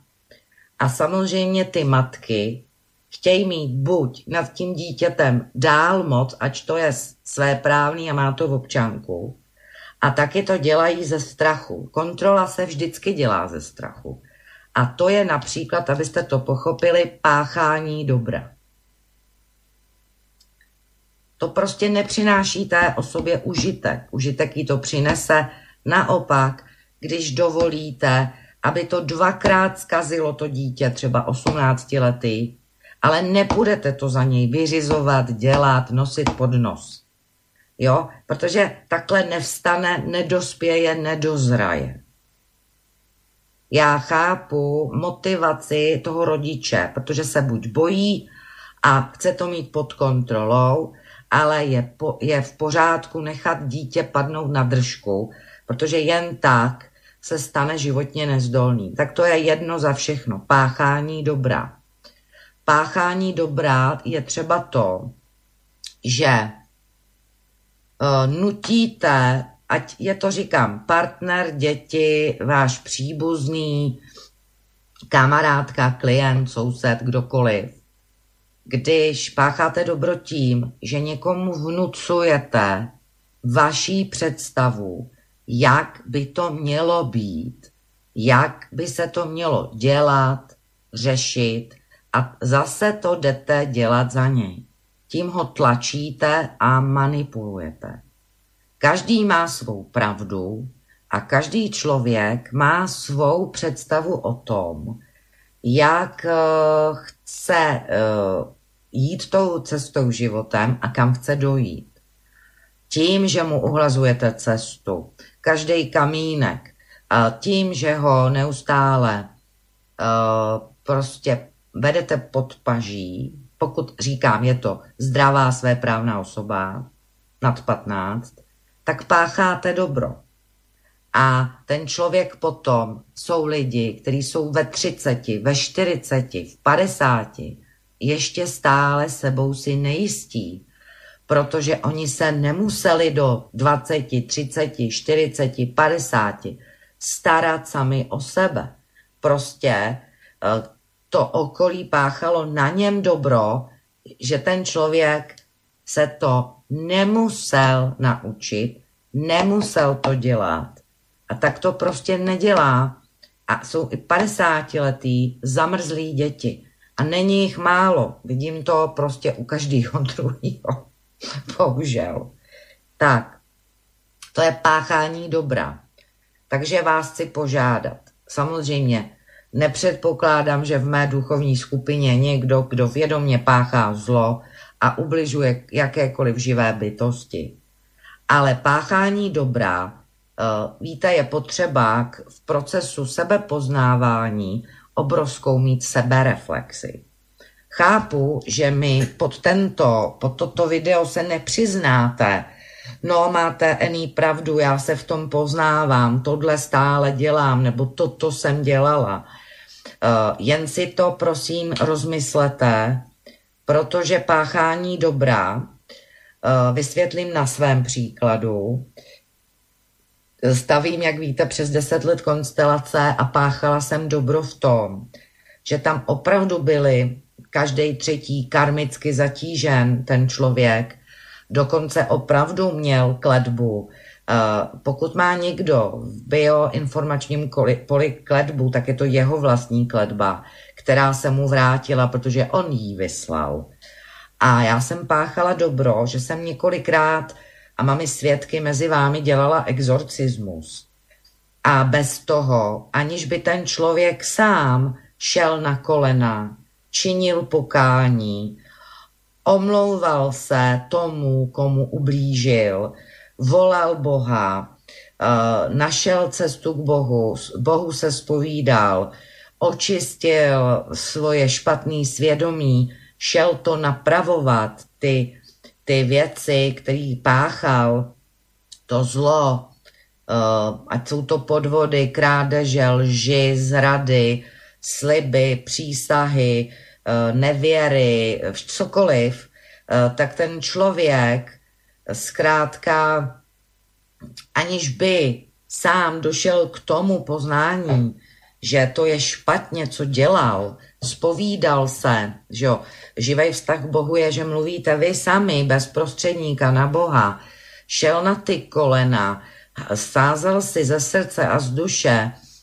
popel na hlavu a chtěl to odčiňovat a vyjádřil lítost a žádal o odpuštění a šel to i v reálu napravovat, tak já jsem dělala exorcismus, neboli já jsem očišťovala z aury člověka kletbu, nebo dokonce jsem zažila dvakrát posedlo s démonem.